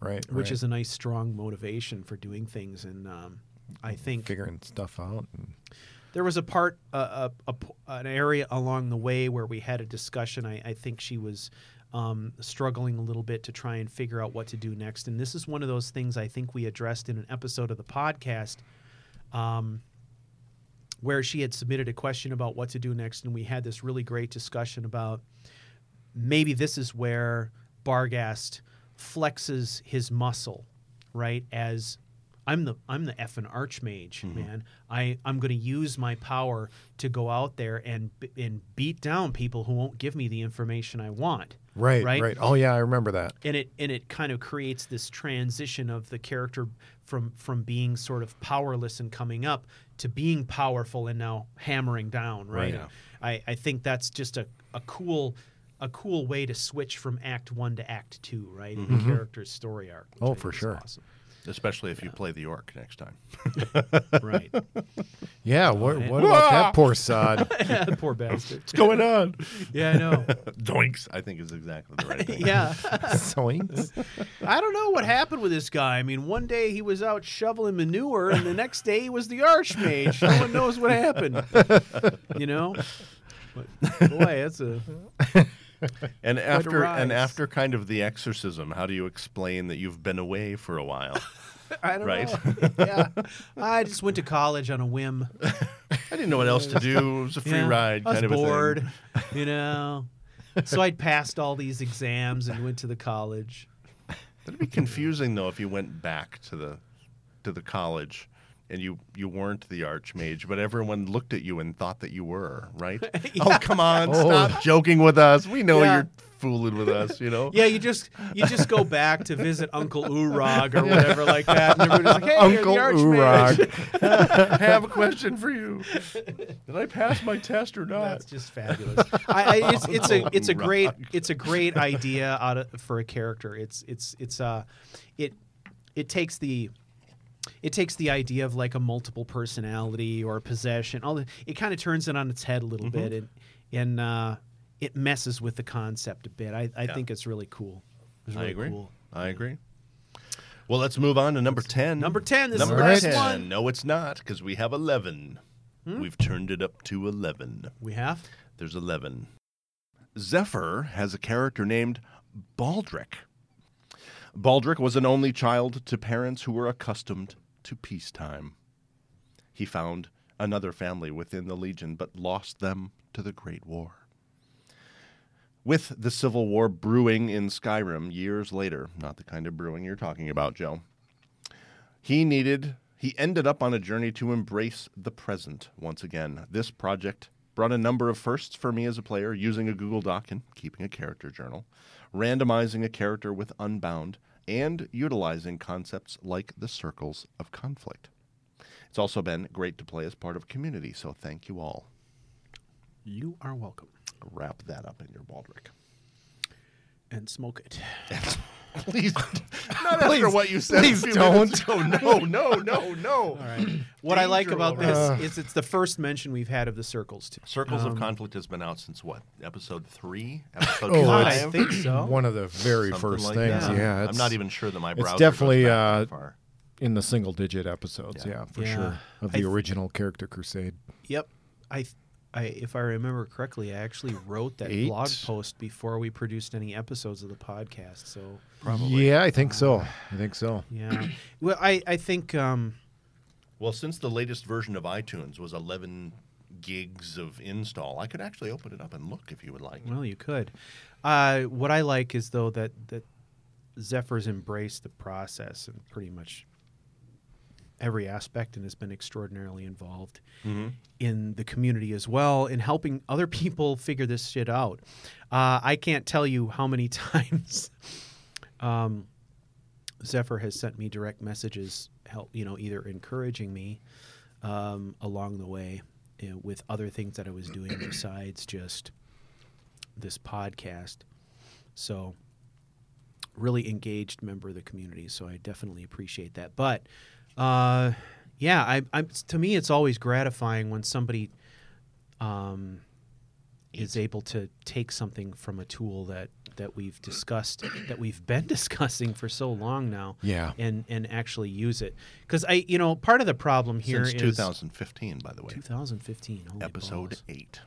damn I nailed it. nice Yes. um, Wow, high fives and fist bumps. All around, buddy. Damn. Yeah. Uh, so that that's terrific. I love that. We may have to review that description one more time, though, too. You Uh, think we might have aspect of lost something? We might, we might have. Yeah. Would you Would you like me to reread? I, I would. Please love do. It. Please, Please do. do. Yeah. Baldric was an only child to parents who were accustomed to peacetime. He found another family within the Legion, but lost them to the Great War. With the Civil War brewing in Skyrim years later, he ended up on a journey to embrace the present once again. And then some personal comments. This Okay. project brought a number of firsts for me as a player, mm-hmm. using a Google Doc and keeping a character journal, randomizing a character with Unbound, and utilizing concepts like the circles of conflict. It's also been great to play as part of a community, so thank you all. Awesome. Well, a couple of different things. First of all, I, I love the idea. Well, the tragic hero is obviously something that's easy to do with this game. But this particular approach, I think, is interesting too to say here, here's a person who is, is raised to understand the world is one thing. But then discovers in practice that it's another. Mm-hmm. Mm-hmm. You know like it, it, as if you know like like someone who has who who's raised in an idyllic situation you know um, in the midwest to a good family and then goes off to vietnam and sees a bunch Yeah. of friends killed and what what does that do to a person where they they're going from this this understanding of what the peacetime world is to this terrible realization of what, how how terrible the world can really be. Yeah. and then how do you role play in between right? Is this a person who goes off the rails and becomes dark or is this a person who struggles and struggles and struggles to try to maintain their humanity and and all this kind of stuff? Um, it's when you think about it it's it's a really simple uh, it's it's a really simple difference in values, right? This this idea of being, you know, going from idyllic to horror, Right. but the space that you find in between to do the role play, I think, is super powerful. That's what I, I like about that. And I mean, I can identify with this to some degree too because of some of the role play I've done around stacks. And my whole idea with stacks was that, you know, he came from, you know, kind of a typical farm family. He goes off and he joins the Legion and he has this horrific experience fighting the elves uh, in the imperial city and then comes back home with no skills. I mean, the only skills he has is the ability to kill, you know, and so what does he do? You know, that kind of thing. It makes for a really intriguing playthrough when you think about it from that perspective where a person is. And it's this game is constantly forcing you into these horrible situations where you're having you know you're killing something or someone every day. And what does that do to you? You know i mean really. Oh so it's it's interesting to consider, and that what I like about this concept is that it it kind of forces you to think about that a little bit differently. It forces you into this weird situation where you have to try to compare what you're experiencing on a day to day basis to how you were raised and how you Right. grew up and what that environment was like. And what you've already lost and what you're causing by the very thing that you're doing. Right. Yeah. Well, yeah, right. It would be really easy to go off the deep end and say, I'm this killer now. But what I think is much more interesting is the juxtaposition of that with I was I was raised to be a peaceful person. Right. And so, you know, am I am I just gonna am I just gonna allow myself to fall into this darkness or mm-hmm. am I gonna fight it every step of the way? Which to me is really kind of a cool concept. It makes every single conflict you have in the game so much more interesting. But agreed. agreed. Agreed. I like it. well, thank you for being part of the community and thank you for being so active and involved and thank you for all of your encouragement. I definitely appreciate that very much. And Stu would also like to thank you for naming your character Baldric. Well, yeah, that did provide some interesting levity here, which is no fault of yours. That, That's all on this That's side of all here. it's all our fault, honestly. Um, but mostly Stu's. yeah, and, and I, I, I mean, I'm going to blame it on the Voodoo Ranger. I mean, honestly. So character journal though, right? So character journals are new for probably a lot of people. I haven't started keeping a character journal the same way that Yeah. others have. Yeah, and that's it's it's something that I've done in the past, and it's it's it really I think depends on uh, the character uh, to a large extent. At least for me, it does. And there's some ways to do it in game, right? With Yep. some tools, right? Yeah, Yeah, there's yeah. there is a mod that will allow you to actually physically write in in game. So mm-hmm. um, if you want it to be, you know, as a part of your character's experience, then you can do something like that. If you're not able to, or you don't want to, or whatever, you can always, you know, choose this direction and do it outside of mm-hmm. the, the game itself, or you know, just mm-hmm. jot notes as you go, or So a difference uh, between journaling as your character and then journaling You- about your character. Yeah, Yeah. yeah, and, and that's what I guess I think I, I, you know, was kind of meaning when it depends on the character. Yeah. Is it something the character would actually do, or is it something that you want to do as a way to follow your character and maybe put down thoughts and Sure. Yeah. uh, maybe something you can go back to to kind of reconnect if you Mhm. feel like you're kind of losing direction, or sometimes it's just kind of fun to jot Yeah. things down there. Right. You Yeah. know, you don't always need a reason. You can just do it yeah, you know, I, because I, it's fun. I think it's important too for us to acknowledge that in the first season of this concept, I mean, we kind of asked a lot of people. I mean, we did. We did. I mean, It we turns out, yes, we did. we we asked people to journal, and journaling is not for everyone. And my guess is that there were some people who were scared away from this challenge or gave up on this challenge because they didn't want to journal, didn't enjoy the journaling part of it, or felt like because they weren't doing it as much, they were failing. Uh, that is not a situation we ever want to create. Right. And I feel like for some people, maybe we did inadvertently.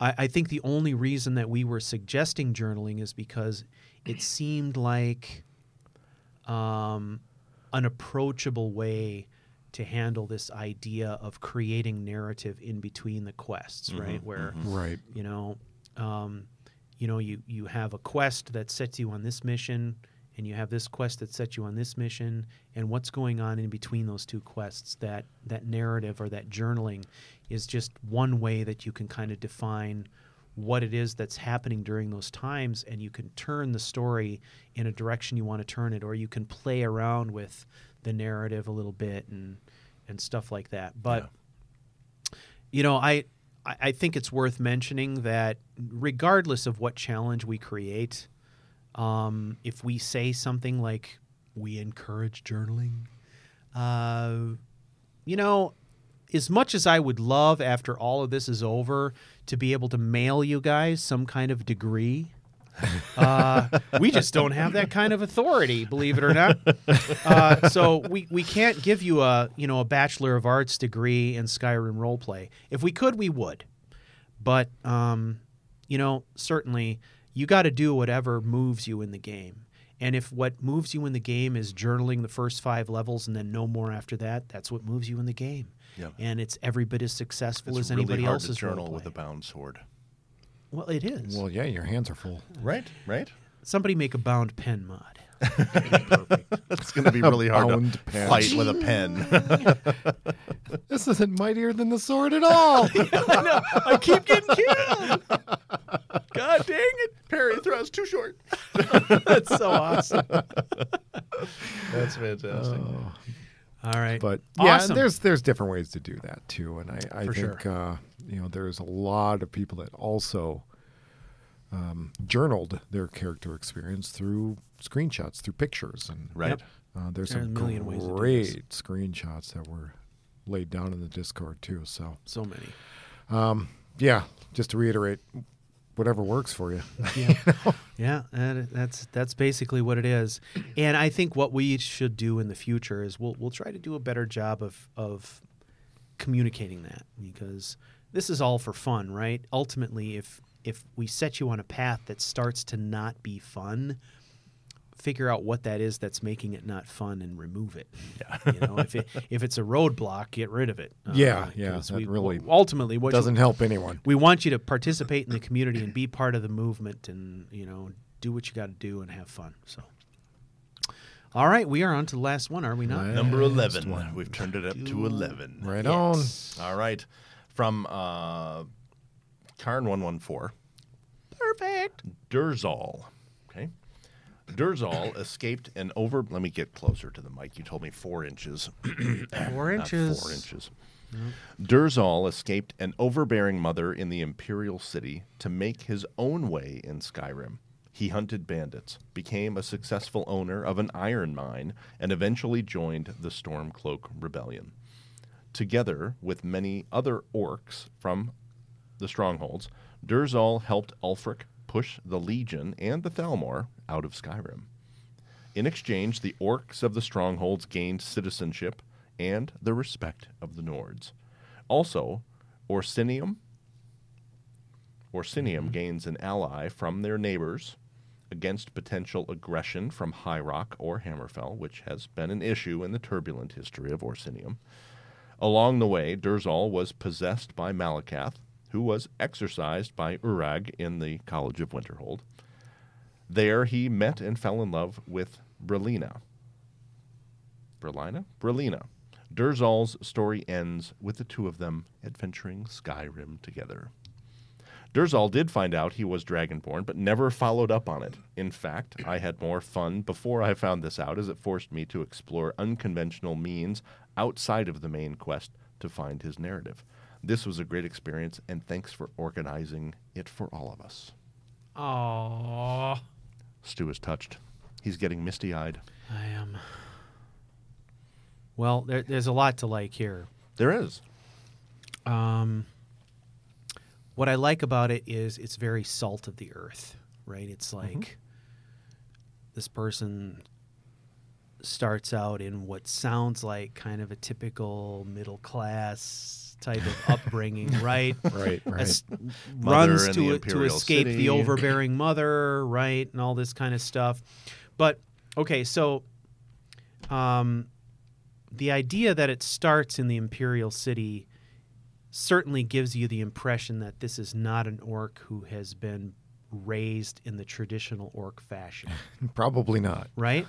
but goes to Skyrim and discovers what it means to live in the traditional traditional orc f- mm-hmm. fashion. Not only that, rises above that, learns what the culture is really all about, and becomes a leader in the culture despite his upbringing Yep. and then further leads his people into some kind of an alliance with the Stormcloaks, wins a, a rebel war for control of the country, and ends up doing things that benefit orcs across Tamriel in the in the in the process, right? And then trots off into the sunset with his Right. love on an adventure. Right. it's just like it's perfect, right? Yeah, that's It's a perfect arc. I'm just I'm it is, seeing the it is political slogan. Durzal, citizen leader. yeah, exactly, exactly. Yeah, they'll be like, uh, I, I imagine. Um, oh man, it'd be like. I'm thinking of some version of a musical that features this character, right? Totally. Uh, right. Out out of nowhere comes Durzal. Mm-hmm. Finding his way.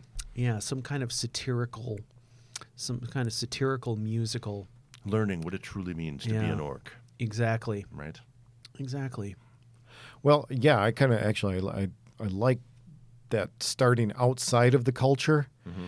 and it seems like a lot of times when you know a person or a character begins to really discover their background, they become more invested than those that may just take it for granted. Oh, totally. So it kind of has that feel of of just going into it headlong, uh, seeing things that others just don't see uh, because they they just overlook it. And Because everything it's just is the way it always has been. Yeah. Right. So all everything is new and fascinating. Right, because it right. isn't what you thought it was. so now all of a sudden you've got this character looking at all the finer points and discovering things that others haven't or have forgotten, and pretty soon they're escalating and Right. uh, skyrocketing in their abilities and their knowledge and uh, all that good stuff. Organizing pub crawls. I mean, A on. pub crawl, Of course, right? Well, orcs. Right? Yeah. Oh No, God, it's- there's a cr- there's a crowd you don't want to see coming towards your tavern. A bunch of drunk orcs. a bunch of orcs. well, you know what I what I think is really cool about it too is this idea that um, you know r- rather than going with mu- what might be a little bit more cliche with an orc, which is to say that they're they're raised in a stronghold type environment and they learn to uh, get past all this maybe aspects of their cultural upbringing that are backward and learn how to live in the civilized world and be a mover and shaker to kind of do the ver- reverse where um, they're they're starting from a completely different culture and then going backwards to some degree and figuring out how to get in touch with their culture and then help that culture ascend to something greater or defending that culture from something that's attacking it right, Right. Uh, i think that's very cool that's very cool it would be i think of it almost being akin to like a story in which you know s- someone is is discovering their you know, ancient lost relatives who still live off the land out in the jungle. Right, And right. is helping defend their culture from the encroaching development companies. Or you know, to me it's it's kind of like that sort of story. You know. But the musical I mean, Cultural survivalist. if if we can get Lin Manuel Miranda to write the score. oh, there we go. Yeah. Right, and, and do it in kind of an orcish rap. I think, I think this would be, or orcish rapping has got to be awesome. Can you imagine? Can you imagine? At the moment, I'm having a hard time imagining it. Actually, Oh, I'm not. I can picture it in my head. I just can't articulate it. But uh, Next I- I it episode, be stew orc rapping. orc rapping. Yeah. yeah. I'm worried. I'm worried it's going to be a little orc crap. Yeah, you got to say it this way, and you got to slur it because of big teeth, right? Teeth. Yeah. yeah big fucking teeth, right? it's big teeth. It affects your repping, eh? that would be so much fun. I got to come up with some lines. Uh, tell you what, you write the lines, send them in, and twist. We'll rap Twist 'em. will rap it. Yeah, we'll put it to a beat and I'll wrap it. The orc rapper. So, are you gonna go? Would would it be more of an old school type of rap? Oh, yeah, it'd be totally old or school. More of a newer No, hip no, no, hop. no, okay, old school. Okay, okay. Old school. None of that. None of this new bullshit. How how Old school. old school are we Oh, talking? probably Uh, like we're- we're Public talking- Enemy kind of old. Well, we're or- talking. We're talking. I'm thinking more like LL Cool J. Oh, okay, okay. Okay, Early cool. days, early days. Kool Moe Dee stuff. Right. Gotcha. Okay. All right. That'll be interesting. All right. You took my style. I'm taking it back. it's fucking right. Uh, that's I gonna think be, I know what my every fourth word is Yeah. going to be. Yeah, it's gonna be great. No, I've uh, boy, we we've got some really core members of this community who have really stepped up. It'll be really interesting to see as we go into season two. I'm excited because season one has been a test case to see if this this concept has legs, and I really think it does. I mean, the the audience has still been small, but the audience has been so engaged and has seen a lot of benefit from it that I'm excited to see how they help us promote it going forward, mm-hmm. especially in season two when we've got more of an open concept. Right. And now we'll have the Let's Play supporting the effort from the very first episode, which I think will help to draw some new people in. And when I see new people coming into the community and then taking the time to comment on YouTube to say how great the community is, Yeah. to me that just says a lot. That's encouraging. It means that the three of us are we're working hard to put together this concept, but this concept does not work without you guys helping us pull it off and you guys out there in the community Absolutely. welcoming people in and helping them through their tough spots and also helping them understand that even if they come in halfway through a season, they can still catch up or they can still get something out of it. Yep. That's huge. Oh So, yeah. massive. For sure. Absolutely. Yeah, it's awesome. It's awesome. Yeah, it's. I mean, it's it's intimidating to come into uh, Mm-hmm. an established community where you're not sure kind of what the feel is, you know, kind of what the attitudes are and who the people are. Maybe you knew somebody and that's what drew you in, maybe not. Mm-hmm. I- but it takes some, f- there's a feeling out time period of, of Mm-hmm. kind of where you fit in and what everyone's like. And um, it's, it's great to, to know that we've helped kind of bring people of like mind together and uh, everyone is just so uh, open and welcoming. Yep, for sure. Yeah, it's great. It's been wonderful.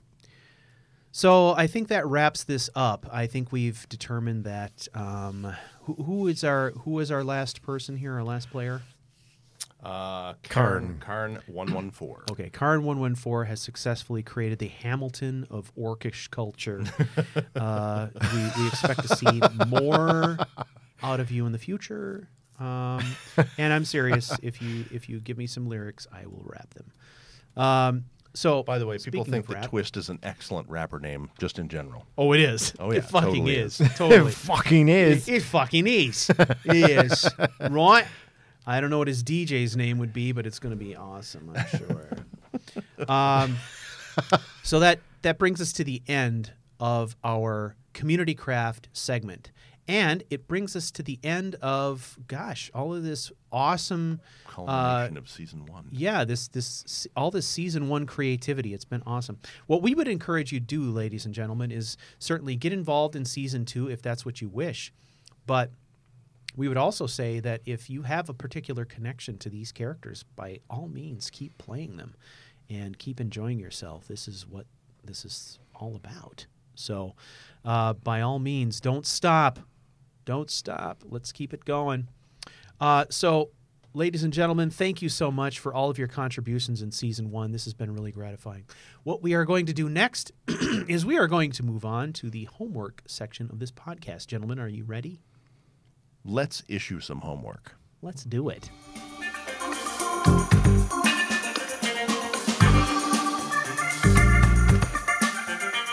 Ladies and gentlemen, this really isn't homework per se. This is more a state of mind. It is something that we're going to refer back to throughout season two. So I want to set the stage now so that when we come back to this discussion in subsequent episodes that we're all kind of on the same page. And really the the concept that I'm going to try to communicate here is trying to create what I would call um, sort of an emotional or story related value pair in your story, and thinking about your the way that you tell your story in a slightly different way, so that as you're going through your adventures and you're having encounters and you're completing quest lines, that you every once in a while will take a moment to pause and think about the encounter that you just had and how it it flip flops this value pair that I'm going to explain shortly and how that impacts your story. So here here's the concept, right? First, we got to talk. Uh, we're going to talk just very very briefly about story structure. You've got this overall arc plot, right? You've got the long term plot of the character. And what I'm talking about is I'm talking about the narrative that goes from level one to, say, level 40, right? This larger journey. And at, at each end of that arc plot, you've got a value. Um, it can be a negative to positive value or a positive to negative value. It doesn't it doesn't matter what it is, but you've got this this long-term story that says the character is starting at point A and ending at point B. When you break down a story, then the, the next the next level is say the story act, which can be broken down into sequences, which can be broken down into segments.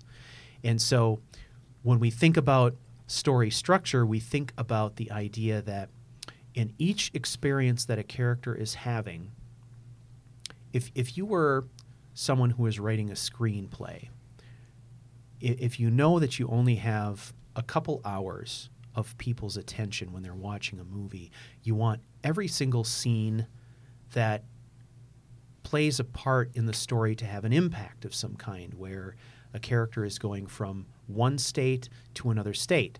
The the thing that is happening to that character is moving them from from point A to point B. If it doesn't do that, then it's just exposition. It it it it doesn't really matter. It's something that should be cut from the script. Um, in this case, what we're talking about is is we're talking about role playing games which have a lot more width and breadth to them, right? There's there's a lot of stuff that you can do that's ineffectual, but you what you want to be looking for in your stories is this idea of going from one charge to another and back and forth. It can be negative to positive or positive to negative. So let's let's talk about what the value pair is. So if if we talk about the value pair, I think about Raiden's story. For those of you who watched Raiden, he he started out with this idea of being lost. That was the negative value in his value pair to finding purpose, which was the positive value in his value pair. And if you look at that across the entire arc of his of his narrative from level 1 to where he finished at level 37, he went from being lost, which was the negative value pair, to discovering that his destiny was to be the protector. So that that is the larger value pair going from the negative to the positive, right? Now, he also had another value pair which we saw in the last act of his story the last act of his story, we saw this strange value pair, right? Where he went from being pure to being tainted, where he went from being this this this young man who walked into Skyrim fresh with these this these high ideals and these ideas that he was going to help people and that he was going to discover his destiny. Um, this this person who was very pure and innocent to being this person who was tainted with being a vampire and coming to the realization that in order to defeat evil, he needed to become part of what that evil was, right? He needed to become a vampire to defeat the vampires. So he went from being pure to being tainted. So, what we're going to talk about a lot is this idea of coming up with negative and positive value pairs.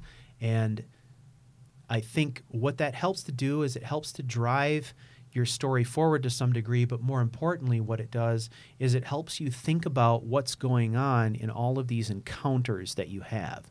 And so the idea is if you have if you have an encounter on the roadside with some bandits which leads you down a path to find their lair and defeat them all, after that encounter's over, pausing for a moment to think about what the value pairs were in that scenario and, and playing through them in your mind and figuring out what that constitutes in terms of an impact on your character's psyche and on the direction of your role play. So, character is walking down the road, headed towards an end goal, which is maybe the person says, uh, I'm interested in traveling from Whiterun to Riften.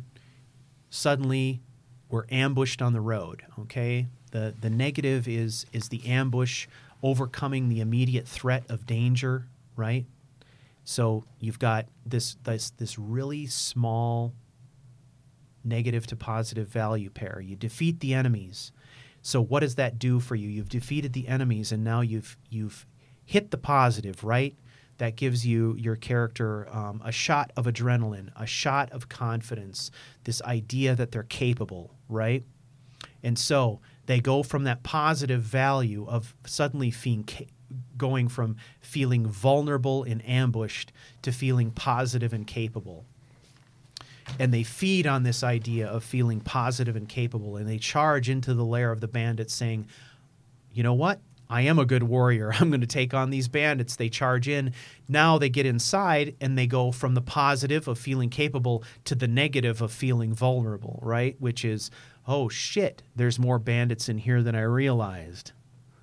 You know? So what do i need to do as a character to overcome this problem? Well, maybe you pull out some spells, maybe you run around and, and, and use your athleticism to defeat them, maybe you use stealth to outsmart them and show your cunning, right?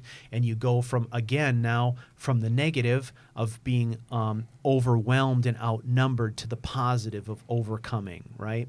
And, and so the character's story is a constant vacillation back and forth between the negative charge in the story and the positive charge in the story. And so I think it's helpful to think about as you go through these experiences what what the negative and positive value pairs are of even minor encounters that you have. And a lot of times, what we'll do is we'll breeze through an encounter with a bunch of roadside bandits and then we'll just move on to the next objective. And we don't think about the impact right? Well, thinking about things in terms of, of value pairs will help you every once in a while just pause and say to yourself, okay, what happened through this encounter? Well, we had this rush of adrenaline when we were attacked. And then we had this rush of positivity when we realized we were capable. And then we put our foot in it when we allowed ourselves to be ambushed because of overconfidence. That was a negative but we overcame through some other means. And you kind of just look at things in that way. And I think that helps you frame up a little bit who your character is in these minor moments, right? And so we start there and we kind of extrapolate from there what our character is in the larger moments. So when I talked earlier about story structure going from the plot to the act to the sequence to the segment, you don't have to boil your your um, your story down into that granular of a structure, but at least think about how your story is putting itself together from the act level. If you were to break your story down into chunks, say between levels 1 and 40, uh, over the course of three months of playing, which is what each season is now, when we're talking about six episodes of this podcast, that could constitute, uh, say, four acts at 10 levels per act. What are the major, what, what's the major theme of each act? And the higher you go up that structure, the, these value pairs have less impact at the segment level and the sequence level. But when you start getting to the act level, then things start to have more of an impact. Um, each act has its own value pair, which is much higher impact, which means it's this big reversal of value that has a much stronger impact on the character's psyche. Until when you talk about the larger plot, as you reach the end of that plot line and you hit the final end of that that value pair reversal, now you're talking about uh, change that's so powerful for your character that it's irreversible. And that can be positive, that can be negative, that can be both. So, just using Raiden as an example, we talked about this idea of him moving across this this larger plot line of starting from this sensation of being lost to the, the sensation of having purpose or being a protector. And then we talk about this this plot in the last act where in order to become the protector he must go from pure to tainted. That contains its own set of complications, but it's definitely this change of value pair that's high impact. And, and the overall idea then across his whole story arc is this theme of sacrifice. That in order to protect people, he must sacrifice something of his self in order to be the protector, right? And that's just an example. So, what I'm suggesting to you are two things. First, try to think about your adventure as you go forward in this positive negative value pair.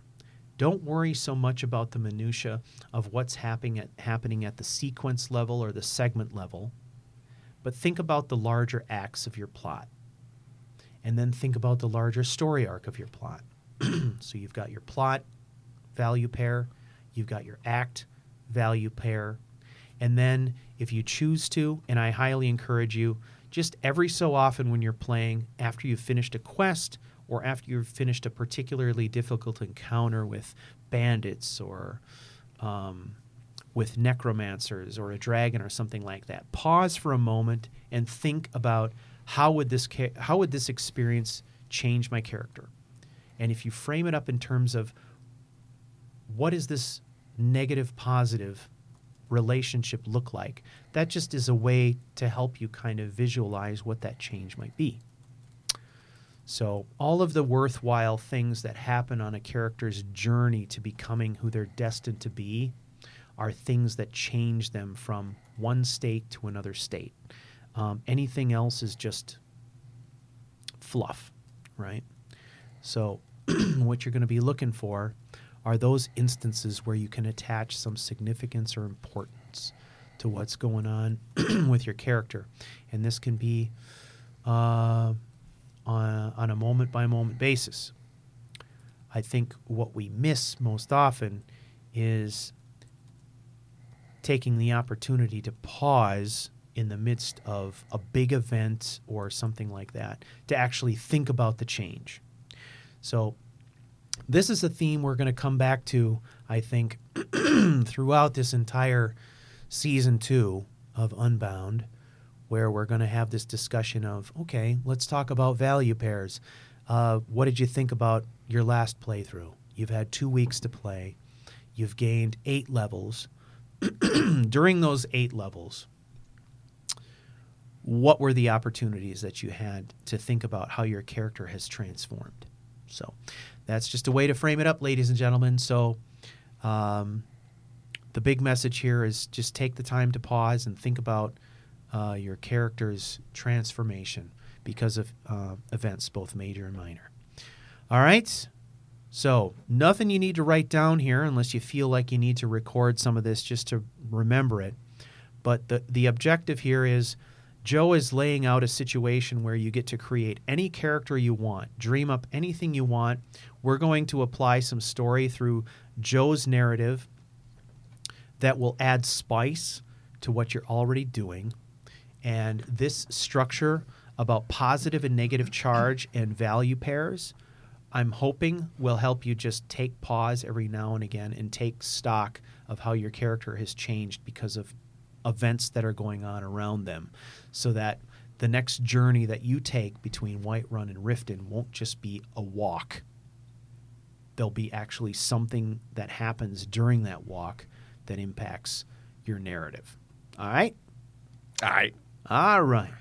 So that is me jumping down off my soapbox now, ladies and gentlemen.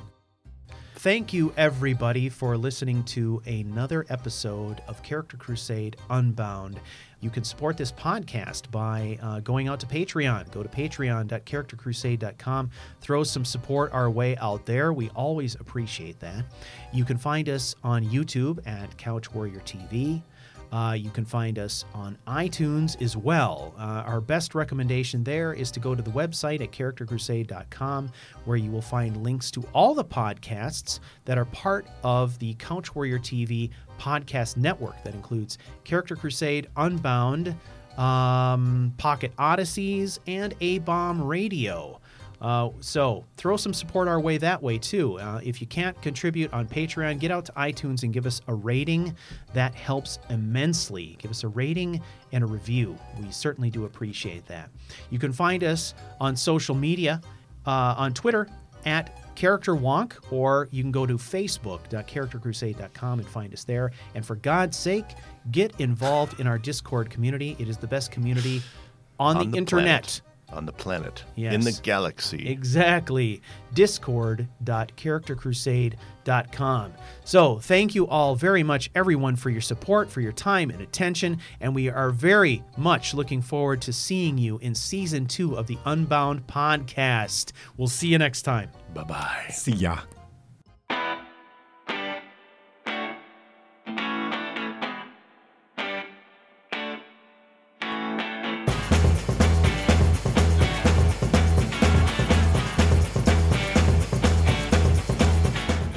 Season's going to be called Fucking Unbound.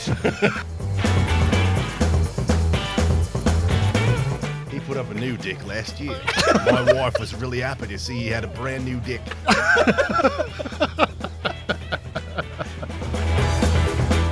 there he goes, Matthew, fulfilling his potential.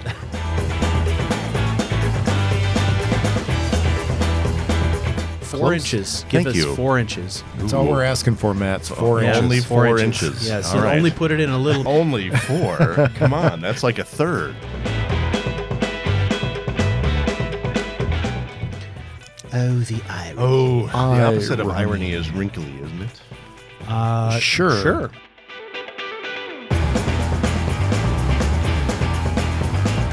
It's this vision I have in my head that an ancient jock strap was called a baldric.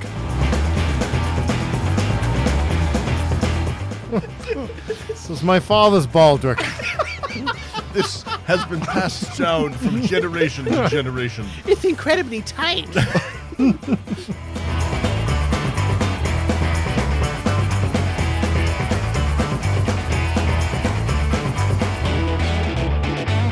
Hold on to your baldric. It's time to do number 10.